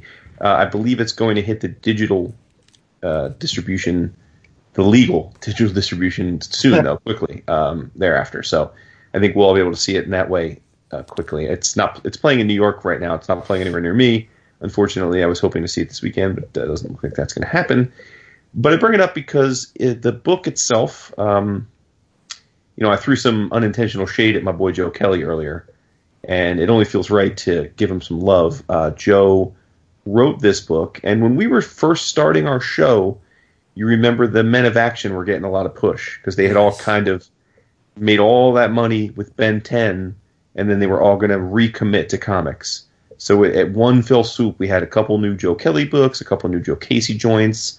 Um, they all, each of them were. Uh, Steven Siegel had something Yes. new. Yeah, right. Uh, yeah, so they all were kind of coming out in full force together right when we were starting the show. Um, and one of the books um, from that that uh, collection was "I Kill Giants," which was written by Joe with art by J. M. Ken Niimura. And uh, it, it, we just passed the 10th anniversary of the book. Um, I read the book as it was coming out in issues, but then I did I, I don't remember when it came out, a year or two ago. God, maybe it was more recent than that, but but they put out a a big, beautiful, oversized hardcover of it. Probably, I want to say maybe in, in conjunction with the anniversary, but maybe I'm imagining that. I don't remember the the circumstances. But I pulled that off the shelf um, in anticipation of the film and reread it. And it is definitely a book that is held in very high regard by many. Um, and I remembered enjoying it quite a bit when it first came out, and it it it aged beautifully. Um, the book was just as emotionally powerful the second time through, even though I knew the surprises that were ahead. Like I knew what the book was actually about versus what what the surface is about. So on the surface, the crux is there's a, a, a fifth grade girl named Barbara Thorson. She's a nerdy little blonde girl with uh, tiny eyes and big glasses, and she's skinny, and she wears uh, like like bunny ears, and she's a nerd. You know, she plays D and D. She's obsessed with with uh, giants and and uh, fantasy, and she's now cast, uh, as many kids of that type at that age would have been or would be. Um, doesn't really have any friends, but she's also pretty self confident. Like it doesn't. It's not like she's clamoring for friends. She kind of just doesn't give two fucks. She thinks most of her contemporaries are idiots that are into stupid things and they don't understand the world. So um, she's more than happy being marching to the beat of her own drummer. Um, but it's also clear that that she's got troubles. She's got issues, emotional issues. She's not doing well in school, even though she's very smart. Um, and the school gets a new guidance counselor that attempts to break through, crack through the the, the veneer. Um, and one of the things I think that, that made the book so acclaimed is that Kelly and Niimura play with the idea of fact and fiction. Um, and it's something that you can only do in comics because, um, you know, in comics we're used to reading books where dragons and titans and ogres can exist. Like that's not unusual. It's not unusual to read a story where that, that they just exist in the world. Um, and as a result, I think they really do well to play with that because as you're reading this this this story, you're not sure is she really fighting giants? Is is she really imbued with a magic hammer? Uh, you know, is is is it like everyone else around her thinks she's it's in her mind, but is it really in her mind, or do they just not realize what she's up to? Um, and eventually, we we find that out, and I won't I won't spoil that for the even though it's a ten year old book. I won't, I won't spoil the the conclusion other than to say at the epicenter of her story is a extremely real, powerful, and frankly uh, heart wrenching reality that underpins all of the fantastical things that um, surround her in her life. And it all comes to a climax um, near perfectly. Uh, and and frankly, even has a happy ending. To be honest with you, which is nice, like like like many fables or fairy tales do. So it's a, it's an awesome book, and I will say that uh, Niimura hasn't done a lot of comic work. Um, this is this is his breakout work when he did this, and I think a lot of people expected big things. I don't know what happened. I don't know if he's slow or he just makes his living doing other types of art. I don't know, but uh, I don't recall seeing him very often. Um, but but the the style in this, I really think you'd love the visuals, Vince. It's it's it's raw, um, particularly in the parts where she's dealing with the personal traumas that she's working through. Uh, it it's it's it's a raw line. It's it's not polished. It's uh, you know, it's just kind of there. I mean, some of the some of the some of the panels are just you know just just very raw, scratchy lines on a page that that barely equal a figure. You know, but just kind of imbue the you know it's a human, but it's it's not drawn tightly. You know, right. it's just kind of uh, scratchy. And um, the whole plate is it lays. Yeah, thank you. Yeah, yeah. and and I think that uh, that it really works well for the the the, the underpinnings of, of of what what she's dealing with. So um, yeah, like I said, I'm trying to avoid spoilers here because it's a book that I think you need to experience, uh, and and I think a spoiler would would take away the the potency of the book. But definitely, if this is one of those things that's just been sitting on your Regine pile all these years, or yet you may have it digitally, or or, or uh, even if you're going to a con and you want to seek out the issues, uh, this is something you should read. Uh, it, it's a it's an amazing book, and and I, I guess I know slice of life is like kryptonite to some, and Vince included, but th- there is a slice of life. There is a slice of life, but this is slice of life with a fantastical. Uh, like a spoonful of sugar helps the medicine go down. Right. There's a, a layer of fantasy here that makes the slice of life reality that underpins it so much more enticing to a comic reader, I think. So um, I can't recommend this work enough. And, and again, I'm probably giving the short shrift because I'm just trying to couch my words. I don't want to. Right. It, it, this is a book that's really hard to. It, it's hard to extract why it gets the praise it gets without giving away the kernel of the book, which is like I just think if you know the kernel of the book ahead of time, it's just not going to have the same impact. It's kind of like a snake eating its tail. So right. you kind of just kind of have to trust me or trust the myriad of other people that, that praise this book and say that it is definitely something that should be on your to read list if uh, if if it isn't already. Cool.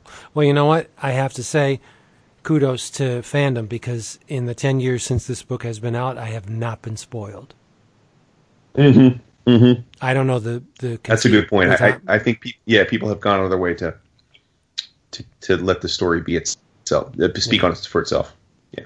I have the ultimate segue. Cool. Yes, I too have a book about a social outcast. All right. and it was another one of those books that bubbled up to the to the top of the the the bagging pile, and uh, oddly enough, I was wanting more. After last week's episode, I talked about Eleanor and the Egret. I was wanting more Sam Kieth. And what should rise to the top of my pile but Zero Girl? Have either of you read this? Never read it. No, I saw it on your list, but I knew nothing about it. Yeah, um, it, actually, both series. There, uh, he did a Zero Girl um, five issue series for the uh, WildStorm's homage comics in uh, 2001, and then he did a sequel called Zero Girl Full Circle, I believe, a year later. Um, and it too features a social outcast in the the, the title role. Uh, you have a girl in um, she's uh, I think she's 16 at the time of the the story, and uh, she is a social outcast. Amy Smootster. She uh, she wears glasses, does not dress like everybody else. She wears fuzzy sweaters and leggings and crop tops and belly shirts, and her hair is two different colors, and she just doesn't get along with all the other kids. She doesn't fit in because she has a preoccupation with shapes. Um, in in Amy's, did we lose somebody? No. Um, in Amy's world, circles are power and squares are very very bad. And um, she's picked on by the other kids in school. There's a trio of girls that uh, take it upon themselves to make Amy's life hell. One of which, the leader of which is her name's Michelle, and um, you know they they do this this thing where they they call her names and because Amy has this condition that when she experiences shame she she leaks from her feet. Ew. And it's not sweat, it's not pee. Fluid. Now remember, this is Sam Kieth. Okay? Ew. So so we're not in in the real world. We're not in, in rational land. Or or um, when when Amy experiences shame, her feet drip some kind of substance. So um, the the girls give Amy a swirly, and and when she uh, crosses that line into shame, her feet start to leak. And in this instance, there's a cabinet with all toilet paper rolls, and toilet paper rolls are what? They're circles. So the the rolls come flying out, and they turn into fleshy, toothy, cylindrical entities, much like the Izzes in the Maxx, only pink and with, with razor sharp teeth. And so the girls leave Amy alone. But Amy goes to the, the guidance counselor, and his name is, is Tim, Tim Foster. And he's a hunka hunka manhood, you know, uh, the girls that are preying upon Amy, they think he's the, the hottest thing ever, right? And they're like, you got to stay away from that that Amy. She's weird. She's she's bad news. And Amy's directed to go see the guidance counselor, and she immediately takes a shine to him. And this is where the book gets a little uncomfortable. Remember, Amy's 16. Tim feels something for Amy. And ex- as the as the story goes on and they experience different things, the two there's an obvious attraction between the two. But Tim, being a grown ass 20 something man, is very reluctant to act upon it. He wants to, but he won't. Um, Amy's Amy's very very attractive, but she's 16, right? Um, Amy also has an uncle who's a sow bug. Her uncle Carl. She goes to be by herself in the in this field, and Uncle Carl is a sow bug, and she talks to this bug, and the bug talks back to her, and guides her in her life, and the we find out later in the series that the the the sow bug has a surname. His name is Carl, but his surname is Young. this series, I'll tell you, it is crazy. Um, and and Amy tells Tim, the guidance counselor, about the circles and the squares, and circles give her power and protect her, and squares are bad, and and it's it's it's just not good. And and he tries to analyze her and and come to terms with all the things she's going on. And he's like, you know what? I I I'm into symbols as well. Circles are the shape of the egg and the the number before one, which is zero, and and there, there's power in circles. And Amy falls in love with Tim. And over the course of the five issues, Tim falls in love with Amy, but he won't act on it. Respect, right? But there comes a point in the five issues where all of Amy's circles and squares and all that stuff stops becoming fantasy and I think becomes reality because Amy likes to draw circles constantly, just drawing circles on things and newspapers and you know, uh, she cuts c- circles out of cardboard and the girls uh, try and play a prank on Amy and there's construction going on at the school and there's a stack of bricks way above and Amy's talking to Tim and they're they're pissed that she's gotten so close to their heartthrob, Tim, the guidance counselor, and they they knock the bricks over, which would which could potentially be a very disastrous event. I mean, if you're pelted by bricks from X amount of stories above you, that could fuck up your day. That could hurt Yeah. you. Well, she takes the circle, which remember is cut out of cardboard, holds it up to protect Tim, and the cardboard circle stops the rain of bricks. So, as a reader, I'm like, okay, there's something, something to Amy's, Amy's thing going on. So, so meanwhile, Michelle, which is the leader of the girls that are making Amy's life hell, notices that there's something going on with that fluid that leaks from her fa- from her feet, and they they get her in a very compromising position. and They take some of that liquid, and uh, Michelle gets it on her face, and Michelle turns into a square. Her head literally turns into a square, and she she tries to to kill Amy. She kills the two girls that are were her friends. She cuts their heads off and puts them in boxes. This is pure Sam Kieth. There's a lot of symbolism in it. There's a lot of maybe borderline unpleasantness with a 20 something man being romantically attracted to a 16 year old girl.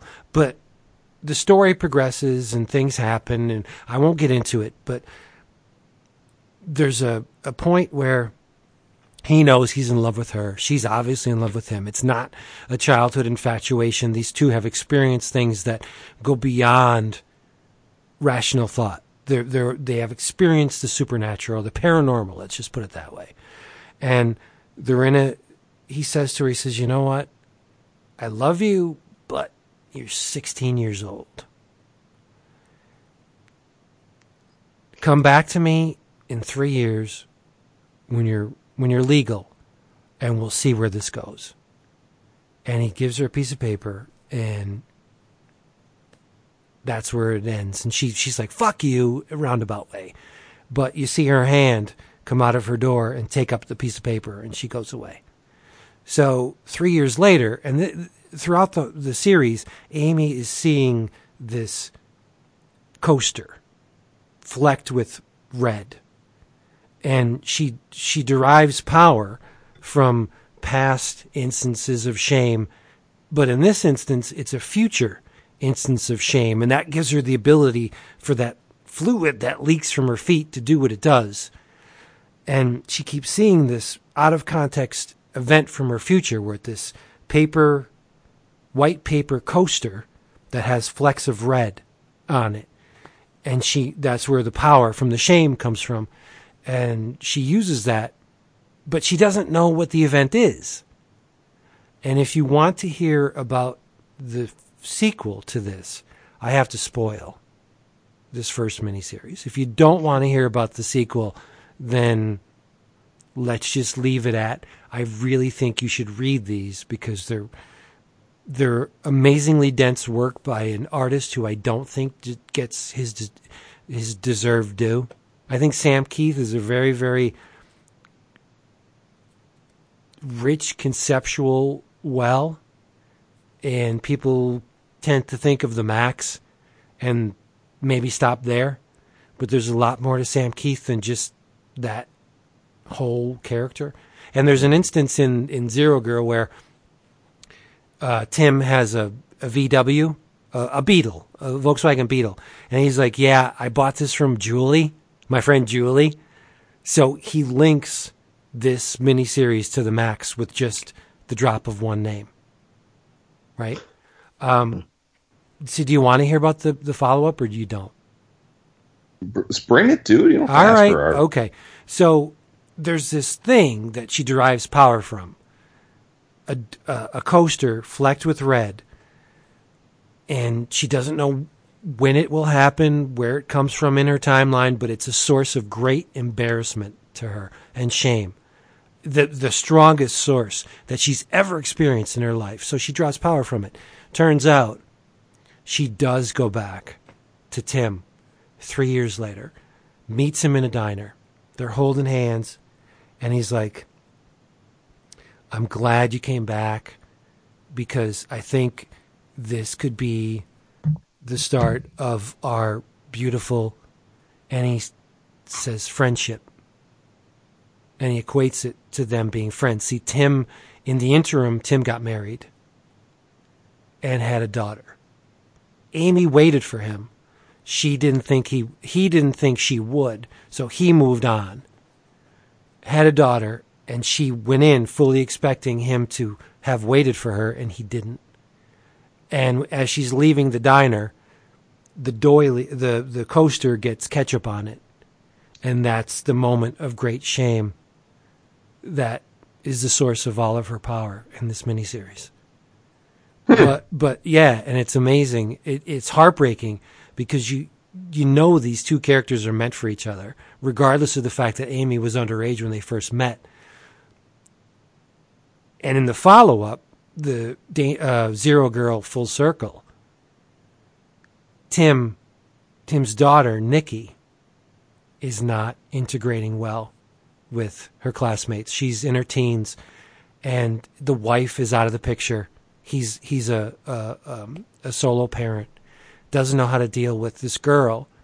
And he looks up the woman that's at the forefront of everything he does in life, Amy, and he asks Amy to counsel his daughter.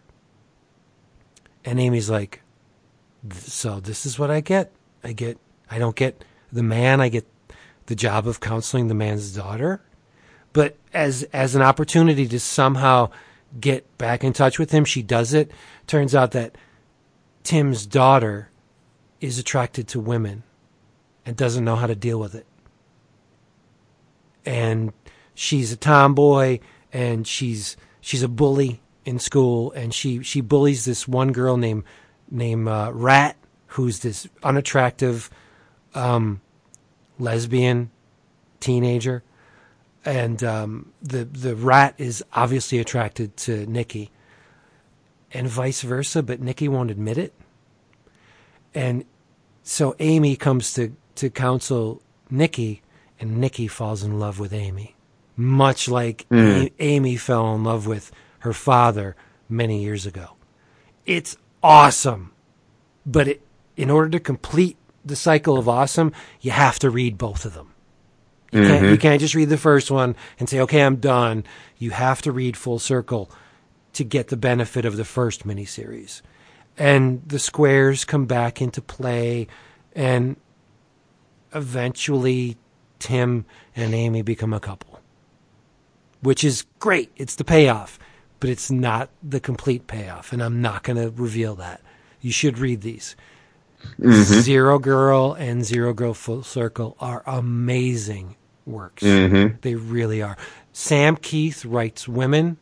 I don't know what the guy, how he's plugged in to the female psyche, but I would place Kieth's grasp of femininity and womanhood and just that totally alien way of thinking that I would never be able to write. I would place him on the same level as the brothers Hernandez. He gets women. He can speak in the female voice. I don't know how he does it, but his women are believable as women, not as a woman written by a man, right? Like there's some guys that write great women. Uh, I'd throw Greg Rucka in there, right? Sure. Yeah. Um, but Sam Kieth's women, like Los Brothers, Los Bros, they don't feel like women written by men. They feel like women being channeled through men. Like real women, not female characters. Women. And I guess that's the best compliment I could give the guy. His women are believable as women. Um, and the art is just breathtaking. There's, I didn't give you the credits on this, but obviously written and drawn by uh, Sam Kieth, but there's additional inks by Jim Sinclair and Alex Sinclair did the colors. Uh, visually, I think it's breathtaking. It's not as um, outlandish as the Maxx. The layouts are pretty. St- they're about as standard and straightforward as Sam Kieth is ever going to get. So there's that. Like it, it, he doesn't do angular panels or um, really askew things or, or very eye threatening work on this. It's it's upfront. It's all um, easily digestible until it's not. Right. So, but his his figure drawing is gorgeous in this book. Yeah, uh, I think you should try it. And it, it's it's old, so you'll be able to pull it out of the, the the cheapy bins for like next to nothing. But if you see it, grab it. Zero Girl and Zero Girl Full Circle. Well, you're definitely coming at me at the right time, having just read Eleanor and Egret and enjoying it so much. Visually, it's much more accomplished than uh, Mm-hmm. Eleanor and the Egret. I I, I don't want to. Yeah, fuck it. I'm going to compare them. Um, I I think Eleanor and the Egret is Sam's version of minimalism. Mm-hmm. About as much as Sam could be minimalistic, but Mhm. there's a lot of intense line work and painting in uh, Zero Girl. Like there's some uh, depictions of Amy where she is just. I mean, you'll fall in love with her. She's a kid, but I think in Sam's hands, she's not so much a kid. Like she's obviously um, more mature than the average 16 year old. Mm-hmm. Um, and he draws her in more often than not, he'll draw her in not flat out sexy poses, but sexy ish poses. And, you know, as I'm reading this, I'm almost feeling kind of slimy that I'm thinking this underage girl is attractive, but maybe that was the point to put us in the same position as Tim, where, yeah, this this underage girl is very attractive, but it's it's taboo. It's verboten. And he knows that, and we know that. So he pushes away and, and it creates this rift between them that really makes the second story possible. Like I gotta give props to Tim. He doesn't act on it. I don't know Good. if yeah, yeah. Um it's just great stuff. Beautiful, beautiful illustration. Mm-hmm. Check it out. Check it, check it out. Look at that. Another. Uh, I had no plans of reading this for this week, obviously, but Yeah. there it was. Now I may be um, setting uh, setting you up here unintentionally, but based on your response last week about your lack of enthusiasm for movies, but are you even a little excited? I hope about the fact that DC shocked the world by announcing they're going to make a New Gods movie, or does this fall into your soliloquy from last week where No, you don't want to see New Gods in on in another medium? no. I'd like to get into that a little bit. I mean, we got a letter. Do you is would that be fair game? Going into that, What? we got some What? crit- criticism about. Oh yeah. Oh, I forgot all about that. Actually, I wasn't go. I wasn't Yeah. going down that road, but sure. No, I mean, I again, I, I, I maybe I should explain my previous, but um, like I said, the two mediums, uh, mediums of comics and the medium of of um, film, they're not the same animal. They don't walk the same, talk the same, they don't act the same. Okay, that's a given. Um, when you're talking Kirby, the chances of them even approximating the power of new gods on the screen really close to zero with me. So, yeah, I'm excited that the fact that they're perpetuating these characters, but I'm not going to hold out hope that it would even be one tenth of what Jack brought to the page. I I don't know. I I'm I'm not expecting much. Especially with DC's track record. How can you fuck up Superman? Well, on that front, though, I think the other good news is that uh, Ava DuVernay is attached to be the director. So I, again, I have to give I don't know DC is. credit from what's that? I don't know who that is. She just did the Wrinkle in Time movie I don't know what that is. for for Disney. You know, Okay. okay. Um, she. Selma. Yeah, I mean, she she's a uh, um, reasonably young uh, female black uh, director who, as David said, first came to acclaim with uh, well Selma, but she did a movie uh, called Middle of Nowhere, I think, a few years before that. But um, and then she she was um, uh, Selma was nominated for Academy Award for Best Picture. She was not nominated for director for that, but that was kind of controversial.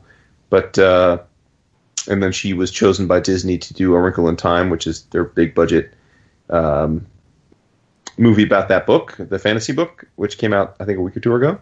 So um, yeah, I mean she's she's definitely um, a, a young creative voice that's not of a certain sort of. Uh, she she's about as far away from Zack Snyder as you as you can get. Cool. Put it that way. That's, yeah, what. They, that's what they need. Yeah, yeah, exactly. So, Yeah.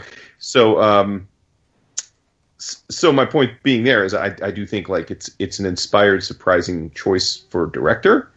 Much, uh, you know, I think so much respect there. I got to give him props for that. And um, look, I mean, I think we have to judge all of these things by what they are when they come out. Um, it has the potential to be amazing, has potential to be a flop, but I got to say, I'm I'm pretty stoked just because I never thought we'd see them view the new gods as something they could commercialize. And why shouldn't they, though, right? Because, Right.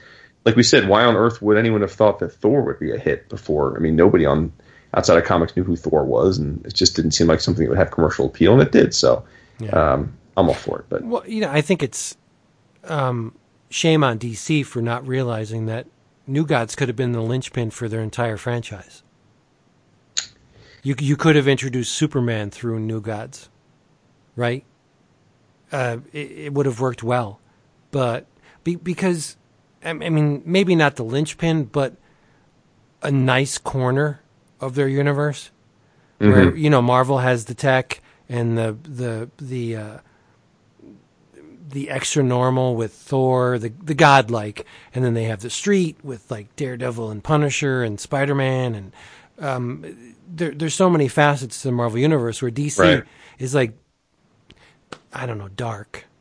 That's the only way I can put it. They're dark, and and I think that they need they need a bunch of different avenues to get people into the the the, the theater. Wonder Woman was a start, I guess.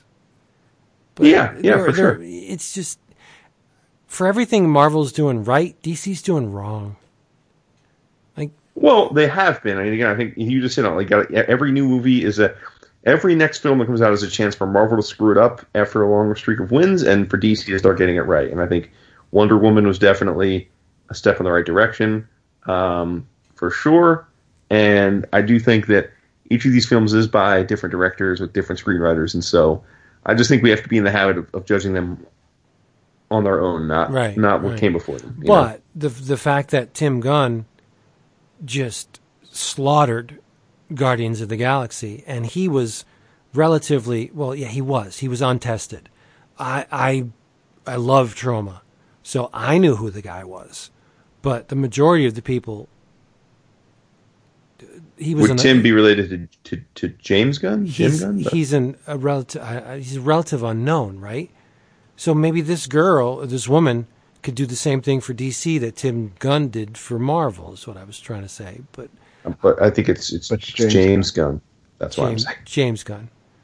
Um, yes. So yeah, they need, they need new blood. The, the guys that have been doing it obviously aren't doing it right, or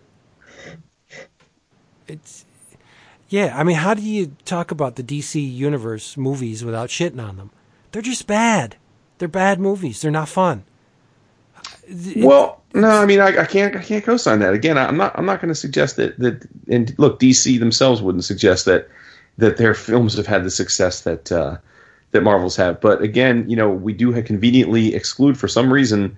Anytime people bring up the DC films, the the the Nolan Batman films, which were hella commercially successful and largely critically acclaimed. So I, I don't know why we exclude those from the lore. Um, Well, because because there's two of them. There's three of them actually. Yeah, there's Uh, two of them that are good. Okay, but that's two massive successes. Right. And again, lots of people, myself included, thought Wonder Woman was great. In fact, I thought Wonder Woman was a much better film than Thor Ragnarok as a comparison. Um, and while I won't say that Justice League was great by any stretch, I, I enjoyed it. So, as did many people. So, again, I think we need to stop this narrative that like, oh, DC can't make good movies. They they can and have been making plenty of good movies.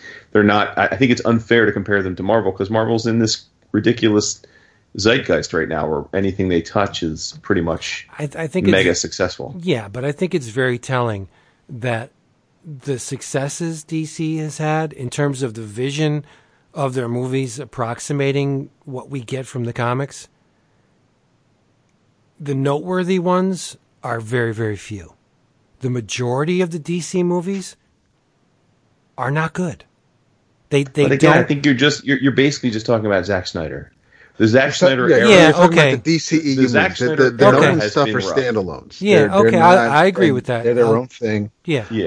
Um, yeah the- that's a good way to put it. Yeah, it's basically the, the Zack Snyder movies are crap. stuff, right? Correct. And Yeah. I mean, you could say that bluntly. There, there are. Um, they're, they're just. It's not.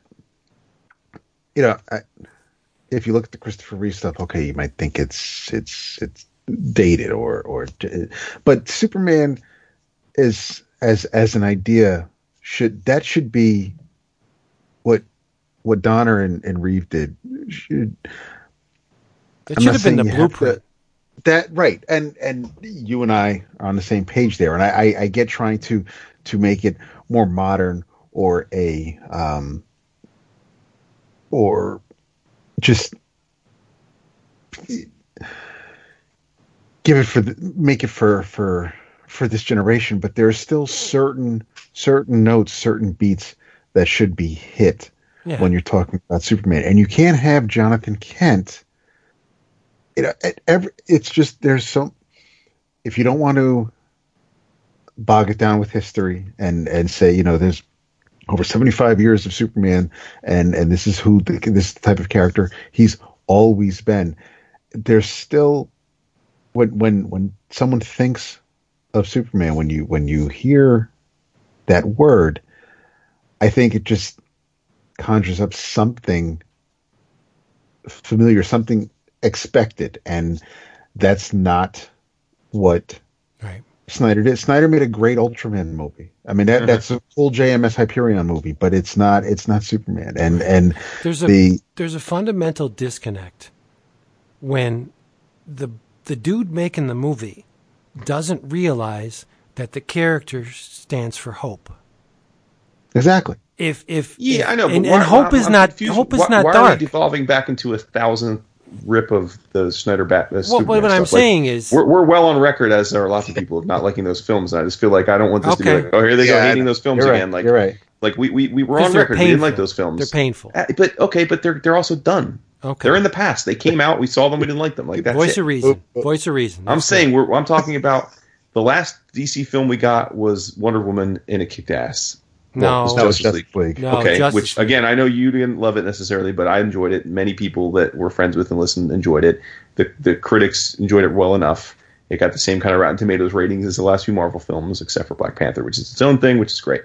My point is, so many would argue they're on a two two film streak, and I think Ava DuVernay is a bold and exciting choice for a film in that ilk. So I'm saying like don't hate celebrate. Like if you don't Oh, like judge cool. it on its own. Like i just think it's ridiculous to like I, I hate that this just evolved into well we we can't not bring up how much the other films suck. Why not? Like because i think people frankly i think marvel often lately has ridden on the coattails of people perceiving marvel movies to be good. I think critically a bunch of the last 10 have not been very good films i think but we rely on the fact that they're bright and cheery and the cinematography is awesome that we say, oh, that's another awesome Marvel movie. Like I think critically, half of the last ten Marvel films have not been very good. I But- think they don't stand up to the test of time. and the the maybe not so much the flip side of that is, but when I don't think if someone were to say, well, Justice League wasn't as bad as Dawn of Justice, I don't think that should give anyone a pass there either. The the movie should stand on their own. I mean, yes, I mean they're with the DCEU and the MCU. They're they're telling a larger story, but each movie should be should be judged on its own. And and I don't think it's fair to to look at a movie and just and and give, for example, Justice League a pass because someone enjoyed it more than what came before it. And I'm still looking at Justice League as as its own thing, and it it no, it it, it didn't knock my socks off. I mean, I was I, I was glad to see some things, but there, I I know that there, I definitely see your point with with the MCU stuff, and and if if uh, you know if someone doesn't think Guardians of the Galaxy Volume Two is as good as Volume One, or wasn't as good as Doctor Strange, or if, if there are certain certain things that they're not getting, whether um, the flame is kind of faded and and they're just not as excited. But I I really do just want people to judge what they see based on within those those two hours and change from from when they sit their ass in the seat until the credits are over and then the, however many stingers are attached to it but it's just that i don't i don't want yes we do compare things all the time but i if if if you just saw the movie just tell me what you thought of that movie don't don't really put it in a box where if if i liked this then i'll like that just just tell me what you thought about this particular movie Yes, that that's all I'm saying. Exactly. I, I got no issue with people not liking Justice League. I mean, that's fine, but I don't like. I just don't like that. I feel like sometimes that narrative sounds like we're saying that Marvel can do no wrong and DC can do no right. And I just don't think that's objectively true. That is no, it, it's not, and it shouldn't be. And I don't. Yeah. And and when I and it's if I I I know that there are there are times where I will come across as not being a Zack Snyder fan. And the thing is, with with these movies, with the DC movies, I have such an affinity for these characters that I don't, and this is me, I don't like seeing them mismanaged. And if someone else loves that version of it, more power to you. I'm not going to say anybody is wrong. I'm not going to say, you know, you're silly for liking that. When I look at that, that's not the character I see. So my when I'm bothered by it, it's just because of of and that's that's my baggage I'm bringing to it, but it's still not um it's if I keep harping on it, it's just because I feel like it was it was a missed opportunity, and it's I'm not going out of my way to bash anybody. I just I I don't like seeing the things I love mistreated. Yeah. I agree Right. with you. And and for me it's as soon as you establish something like Justice League where to me having read comics for X amount of years when I look at the stills from that movie, I obviously, I, I'm, I'll be honest, I haven't seen it. I have no desire to see it. Wh- When I see stills from this thing and I see the movie poster and I see the, the clips from the movie, and it has this dark, overcast tone and these characters that look nothing like the characters that I remember. Maybe Batman does. Um, okay, Wonder Woman does too. But it just when I don't have confidence in the people making the movie, I won't go to see it.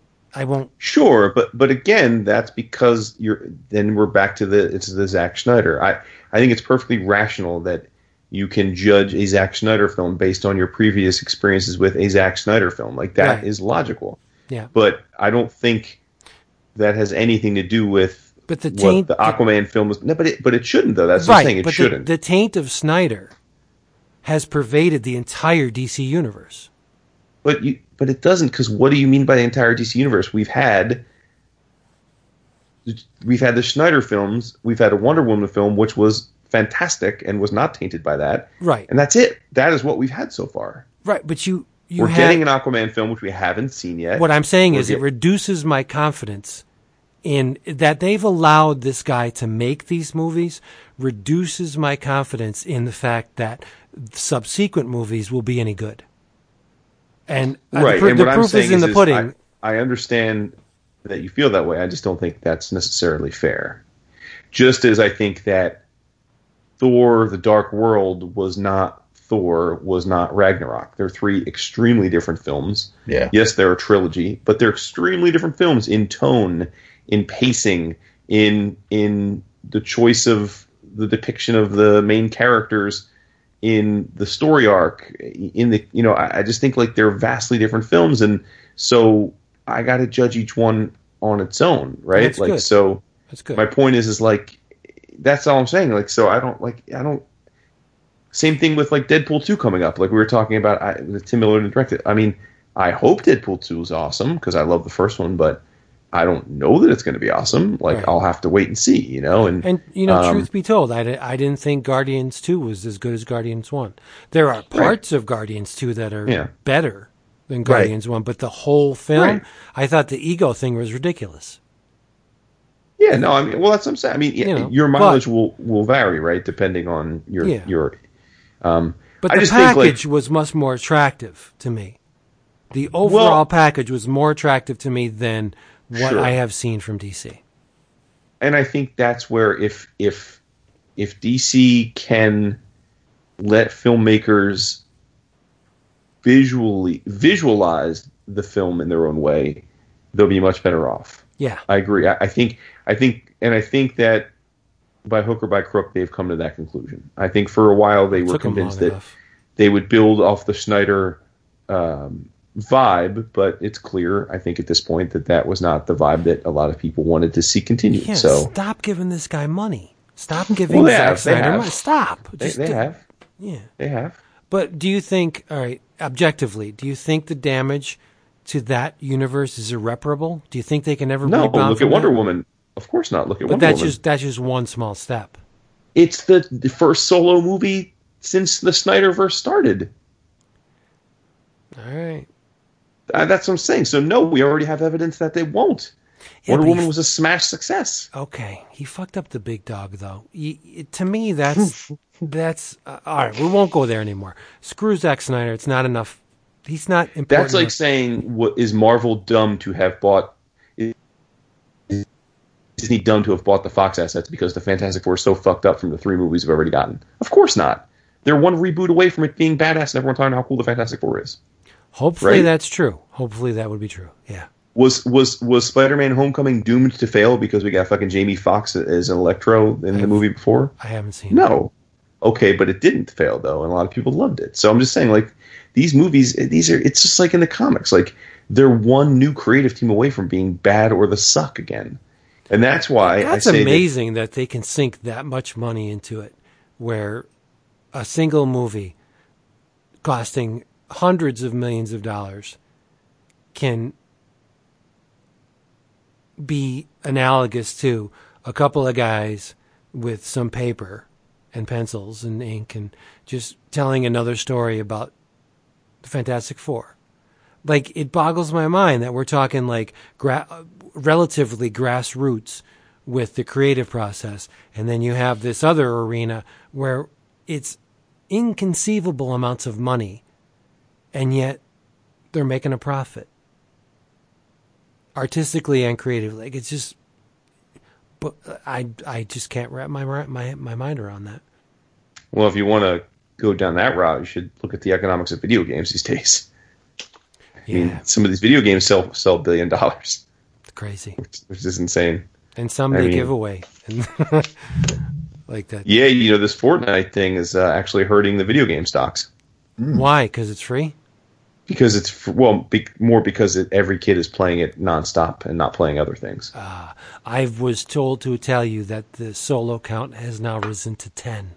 Ten. Hmm. Well, Yeah. then I must, I must, in good conscience, tell you that Colin now has two solo victories under. his Oh, Sweet, good Yes. man. Yes.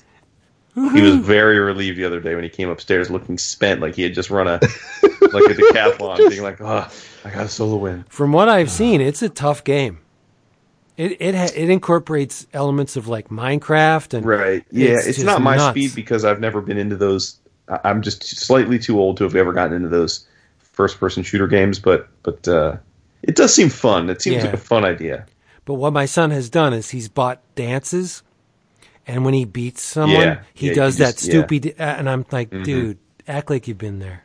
Don't don't do the No, I know Don't. he's one of those, huh? Yeah, he's he rubs it in their faces. All right, before we do our uh, wrap ups, we got uh, we'll ask our man Hassan's got a question for us.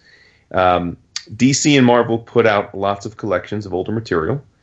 Is there a collection or collections that you wish that DC or Marvel would do that they haven't yet? Yes.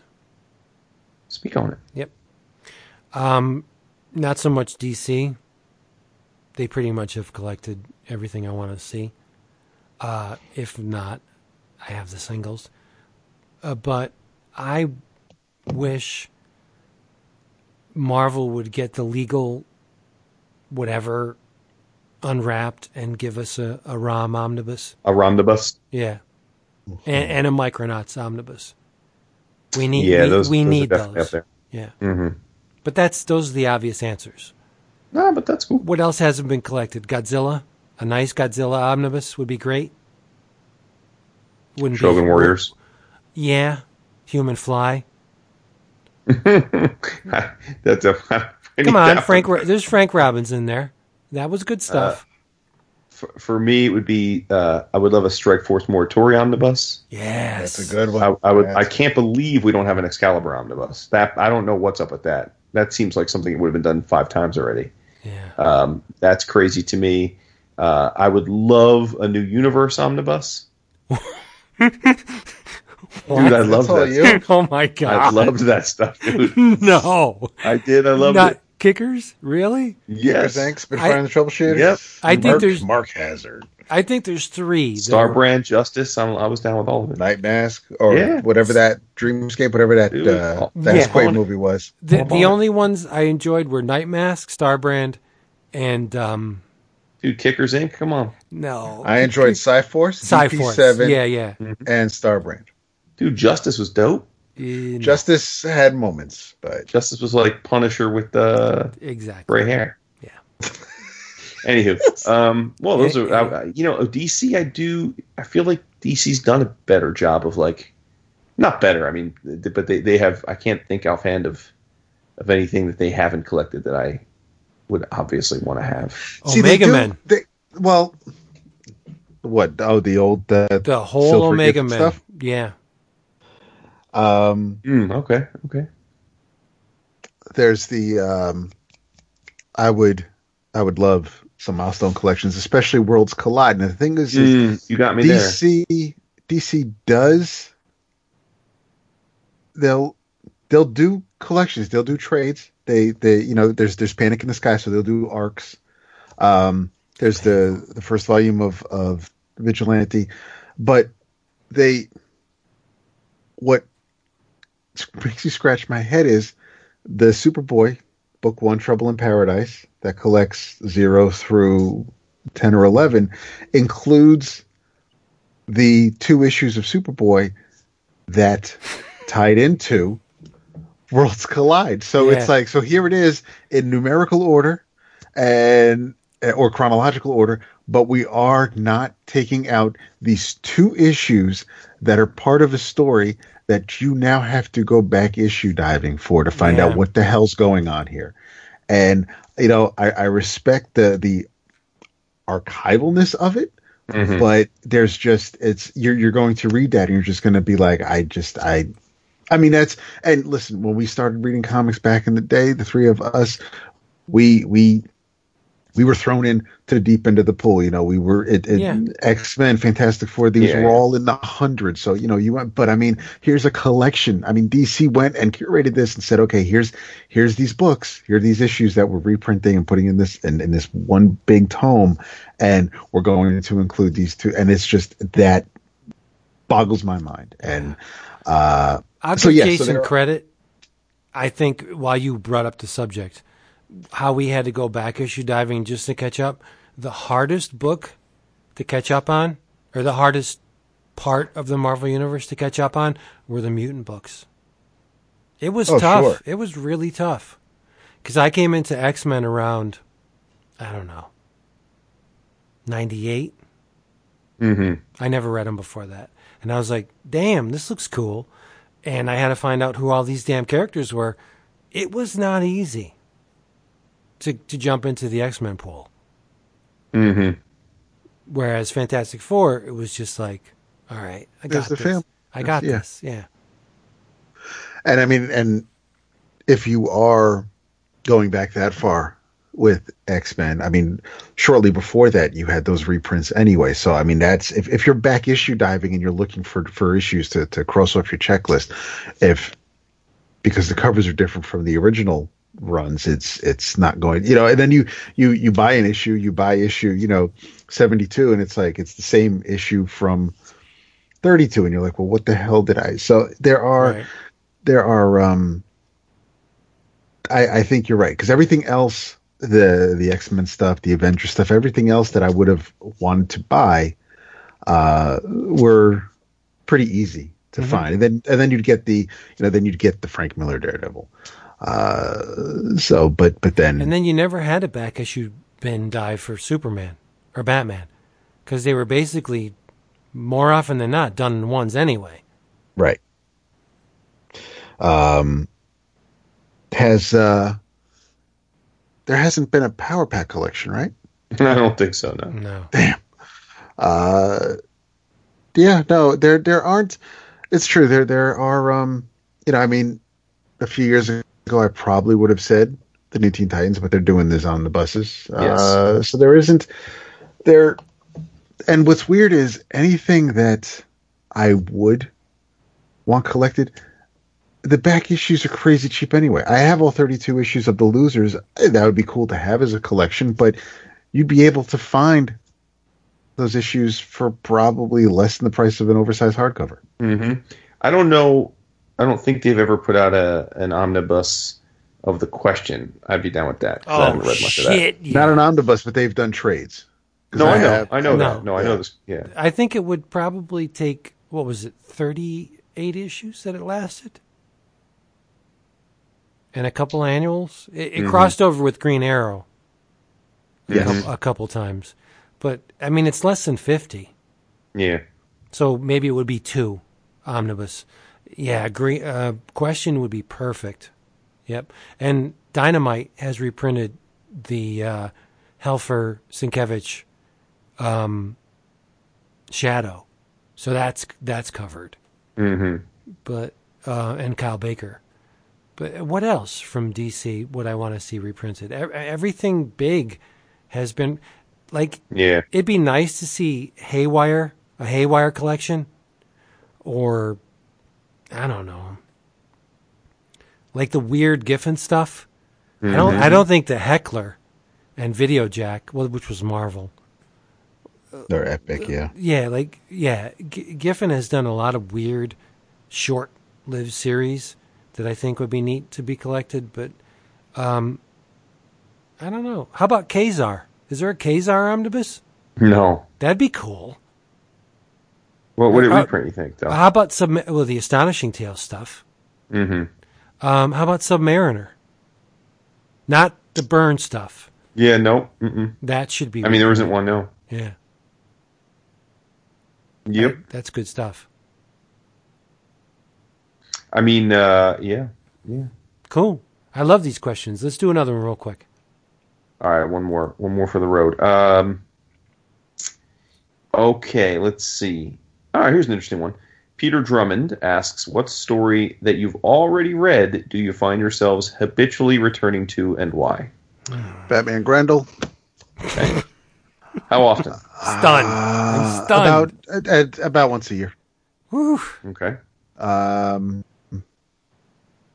and it was um not not Dark Knight. Oh, Born Again. Yeah. That's not that's not as annually. That's that's but that is definitely one that uh, gets read quite a bit. Um, those are the two that immediately pop into my head. Vince? Jason. Jason. Uh, this is definitely not a question geared toward me. I, I am not a rewatcher or a rereader of most things. Um, the only, and I'm presuming, even though Peter doesn't specify, I'm presuming he means comics since he's asking us in, in the context of the show. Um, there are a number of books that I reread relatively often. Um, Hitchhiker's Guide, that all of those I've read probably four times through. Uh, uh, the Stand, I've read three or four times. Um, a couple of the Cormac McCarthy's books, I've read multiple times. Um, but yeah, in general, I, I don't. Now, I have reread a lot of comics, but it's often in the context of the show or um, when a reprint comes out, and I'll, I'll read it when I get the reprint, but it's not. But like habitual, he says habitual. I, I don't the only thing maybe that would count for this would be Watchmen because I've probably read it five or six times. But I mean, even that, I don't. I don't even feel like that's habitual. That is again because like I read it before the movie came out. I read it when the Absolute came out. I you know, um, it, so it's again, it's not like I sit down once a year and think, oh, I got to reread that. So I, I don't know that. I don't know that I'm that guy. Yeah. I don't reread stuff. Well, that's a lie. um, like big runs, I don't reread a lot. Um, I guess the the run I've read at Marvel the most would probably be Howard the Duck. I've read that about six times. Wow. Yeah. It's worth it. Um and David's going to laugh, but I've reread DK2 far more than Dark Knight Returns. Mm-hmm. Dark Knight Returns used to be one I'd read um, every so often.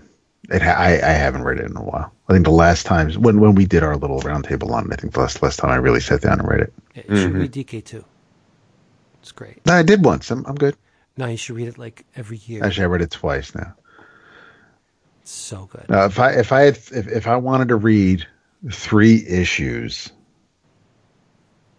um, I would. I'd, I'd find. I'd find three other issues. Oh, I got a good one. Mm-hmm. The and it's out of left field. I reread the Critical Mass series. That Marvel. Okay. That I, I don't know why I read that thing at least once a year. Saint George. Mm-hmm. Uh, I I loved the Powerline books, and Critical Mass was when it all came to a head. Uh, there's something about that series that I just adore. I, I adore the artwork. I adore the story. It was unlike anything that anybody was doing at the time. It predated a lot of the the uh, uh, revisionist or deconstructive uh, ist superheroing that DC later did. Uh, Critical Mass is awesome. That's that's all I could say, and and I go back to it all the time. Nice. Yep. All right, you want to bring this puppy home? Bring it home. All right. As usual, this here thing has been brought to you by Discount Comic Book Service, dcbservice.com, where you can get your books, get them fast, get them delivered right to your door for a pittance, a mere fraction of that number that's printed on the cover. For example, from uh, Marvel, yes, Marvel, Amazing Spider-Man number 800 for 4.99, DC Nation number 0 for 12 cents. What? and Red Sonja Tarzan, number one, one dollar ninety nine cents.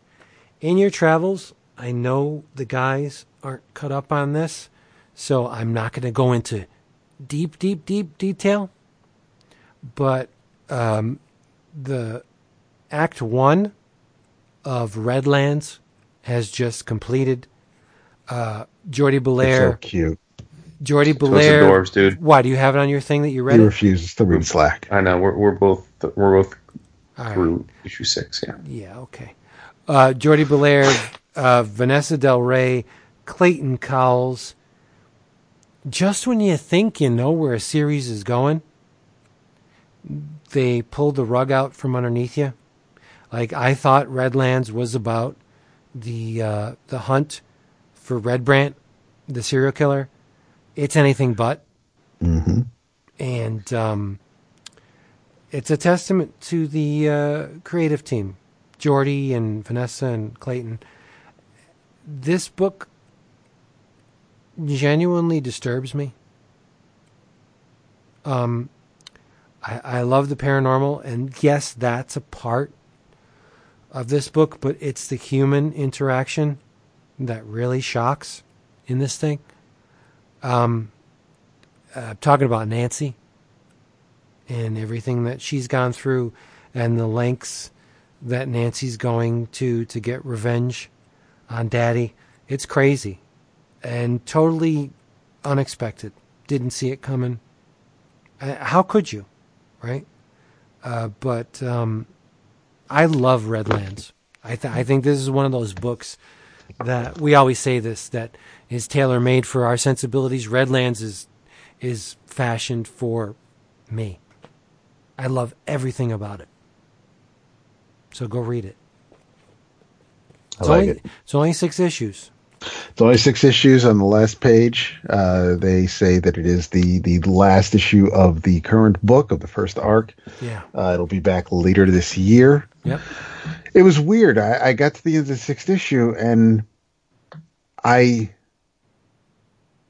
I think I'm going to reread. Um, You almost have to. Yeah. you do because I wasn't this. If anything, the whole thing with Red Brant that that felt like the end of an arc. That would have been a good place to end it. This this this didn't feel like it was tacked on, but it just this didn't feel like the end of, of a chapter for me. No, but the buildup was crazy. You had this cat and mouse thing with Red Brant and the the the the trio, and um, we got to get this guy, and then all of a sudden, like it's over. But the incident was the linchpin that propelled the next three issues, the real story. Yeah, And I, I I'll be honest, and the I- I back didn't matter. see it Holy coming. crap! The It's back matter is is is mm-hmm. so. I mean, we've we've talked about how you know certain there's back matter. You know, you you should read to get some insight and or, or to find out what the creators are thinking. But the back matter is so important. With her her notebook was gut wrenching. killed me. That that. Holy shit! And then and then the whole thing with Sparkletown and and and the little brochure for the. T- it's just it's. I was surprised at what they got away with on that Sparkletown thing, because not not that I've read many issues of Hustler, but if, if, if if you've you've paged through an issue of Hustler, there's a point where you you're you're barraged by these little two by two advertisements that are basically nothing but naked women, uh, and sometimes men, with with stars over the parts that were a little too explicit. Uh, You know, I'm Gina, call me. You know, or I'm blah blah blah for a good time. www Gina does. You know, whatever, and that's all the the end of that issue is. It's just semi naked women in you know it's it looks like an ad for this Sparkle Town thing or or what it's it's uh, it's amazing what they've done with this book. It but the notebook was the hard part for me. How she's talking about the boy at the record shop and and, and how he touched her and I didn't think men could touch women without hurting them. It's like, oh God, kill me. This is just too hard to read. Yeah. Um, but that's the thing; it pushes you into very uncomfortable places. Mm-hmm. And, and if you read um, the end of issue six, Jordie says that a lot of the the impetus for what has come before was uncomfortable instances in her own life that she translated to Right. the book. So yeah, art uh, imitates life, imitates art. So it's it's it's just great stuff, and it's dark AF. Mm-hmm. Yeah, it's definitely a book where where the art is definitely fitting to the story. Yeah, yep. Ah, in your travels, I will go with because I read it tonight. Um, before we got together, I talked about the first issue quite a bit. Uh, actually, we all did. Um, the second issue of Deathbed by Joshua Williamson and Yes. Riley Rossmo. Um, little different than the first issue Self-centered motherfucker. and and that's the thing and that's that i i was concerned at the beginning especially with everybody's names and their alliteration but i was concerned that uh that luna may be a bit delusional that these are all uh, taking into account um what uh valentine saw on his deathbed in the first issue um, I was a little worried that this all just might that because because they keep looking for people to corroborate Luna's story, and these people are all dead. That he'll there's a chance that maybe he's a fraud, but the way the way Williamson has the um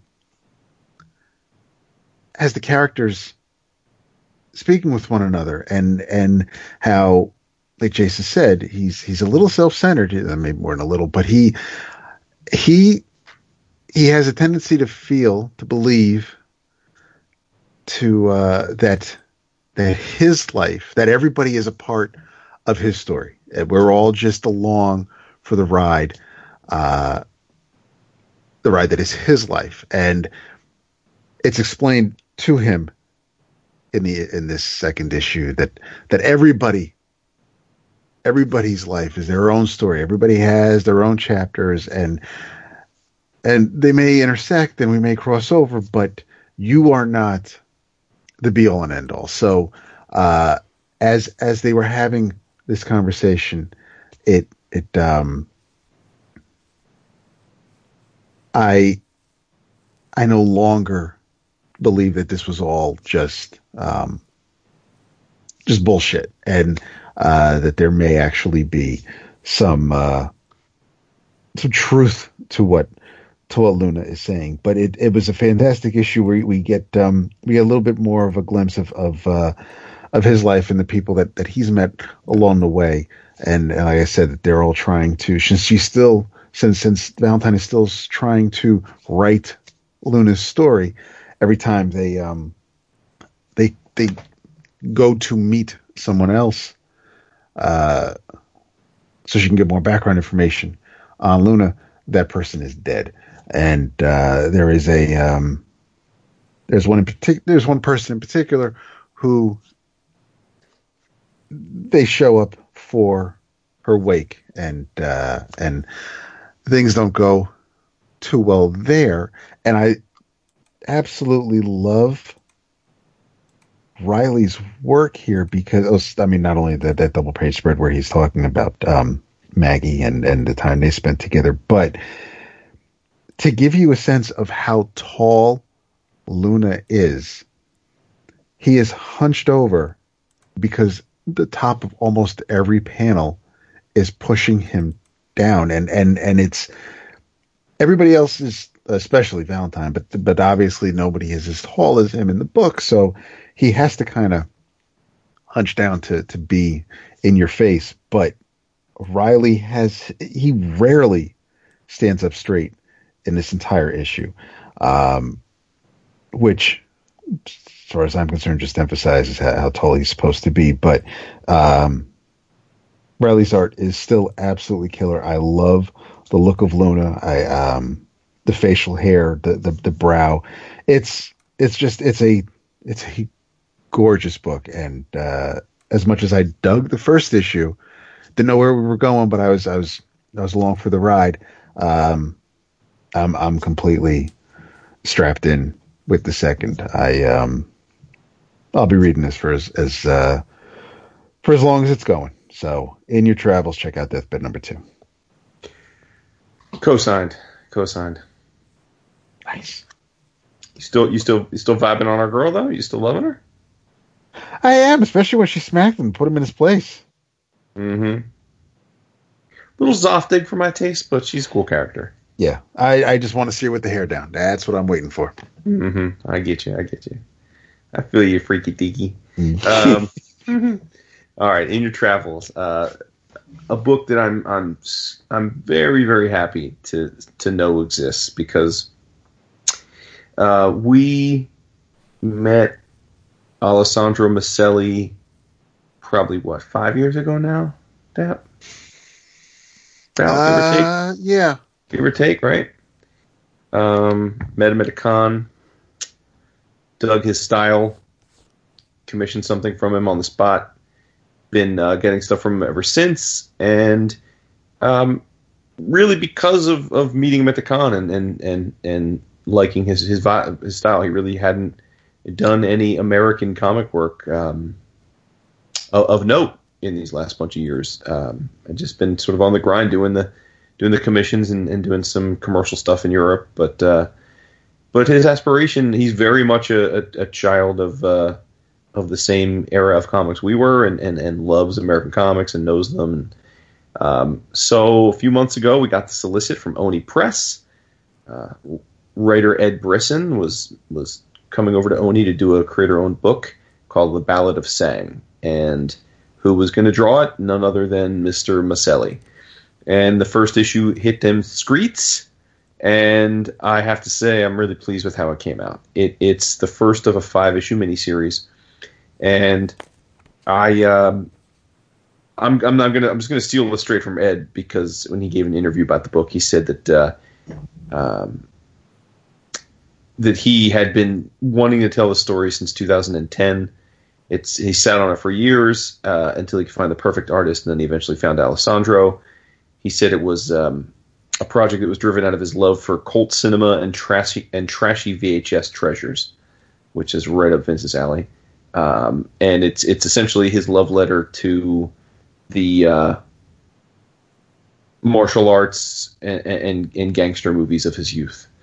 Um, the premise is is relatively straightforward. Sang is a young man. Um, hard to pin exactly how old he is. He's he's a teenager of some sort.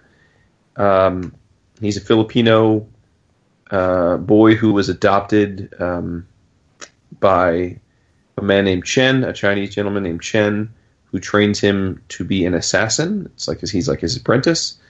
And uh, we are dropped into a point in Sang's life where he is well, w- well established. He's already a badass. He is. Um, he's got a giant scar across his face. He's got a, a whited out eye, and he's a mute so they they speak in sign language, and he is sent on a mission by Chen uh, for um, an Italian gangster named Don uh, Minchella, and he, let's just say, is a little too successful in his mission. He oversteps his bounds, and uh, there are consequences to pay.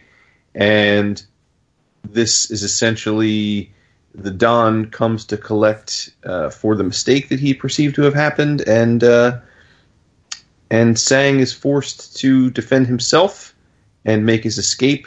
And we're sort of left with a bit of the way that we were left at the end of John Wick 2, where Sang has cut off Don Manchella's arm and run away with it and wiped out most of his crew. And so the Don puts out uh, a massive hit on Sang, and essentially every gangster, thug, ne'er do well within the city limits is now incentivized to take down Sang. And so you've got this teenage assassin who's now by himself, effectively orphaned, in them streets, trying to, I'm sure in the next four issues, survive the gauntlet that is everybody in the town wanting to kill him.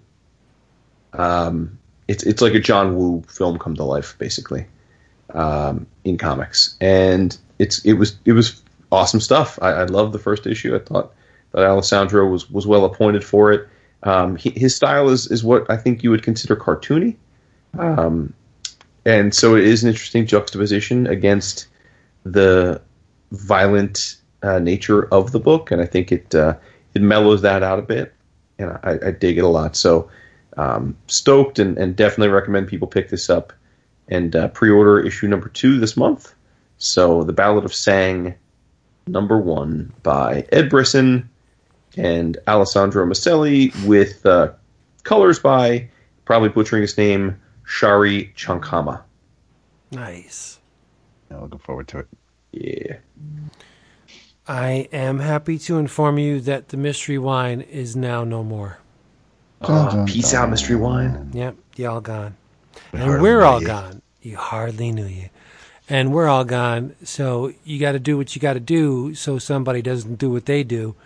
And I'm talking about say goodnight. Oh, David. Short and sweet. Good night. Go, Shody. David. Nice. Come back next week. We will have a uh, steaming hot and or cold beverage waiting for you. Uh, join us on the Facebooks, on the Twitter, and if you would be so kind, check out our Patreon page. Patreon. Yes, sir. Yeah. Patreon.com forward slash 11 o'clock, 1 1 o'clock, no apostrophe, comics. And we're there, and we're having a lot of fun. David, did you notice I did you a solid this past week? What? Every day featured Gil Kane artwork. I know. It was a All double that Marvel Two was stuff. Yes. There was one. There was one particular cover that I couldn't. I couldn't heart, but all the rest were uh, were glorious. Mm. Hmm. Um, we will be having a theme week for the next two weeks. The first is an Eclipse themed week, and the second is a First Comics themed week.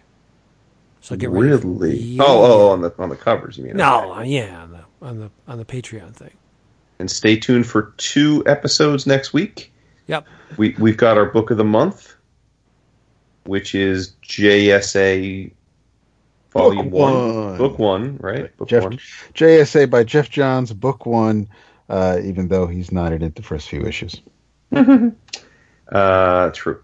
And then on our regularly scheduled episode, it will be us with uh, one of our good friends in the fourth chair. We won't tell you who, but we will tease in two ways. The first hint, it's one of our people that have shockingly never been in the fourth chair before. Crazy. And two, and this hint may may give it away for some of you. It's one of the rare guests where we actually think Raph will enjoy listening to the episode. Oh, you did give it away. Did I? I think so. I might have given it away to 10 of the thousands upon thousands of people listening. I think maybe. Not as though everyone that listens knows Raph.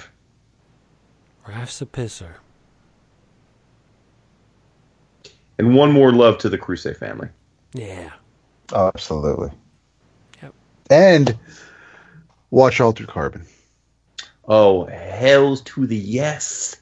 I'm only in episode eight, but it has Oh. been freaking awesome. It is. It is so. Dude, the production values are off the charts. Right. I mean, it's beautiful. It's so beautiful. And And it's clever, and it it's, it's- and it it's keeps it keeps twisting you up. Like you think you know where you're going, where where it's going, and then they just like, oh, oh, snap. Okay. is. and and the way some of the cat, I mean, there's the whole mystery vibe of it with you know who murdered me, but then you have the it's it. Th- th- there's some conversations that feel like they're just plucked out of those th- those 30s and 40s noir movies, and and it is so. It it has such a a Blade Runnery feel to it. It it is it or visually, it, I should say it, uh, but it is. It's so good. It is so good, and and do yourselves a favor. I, I don't know. I mean, I don't. I don't know how it compares to the books yet because I haven't read any of them. But I um, I am totally immersed in this world that they've built. Yes. Come back next week. We'll be here. We love you. Say goodnight. Peace. Nightcrawlers. What the hell was that? What I said, call us. It sounded like you said night crawlers. That's what I thought he said. Oh, I said good night. Call us.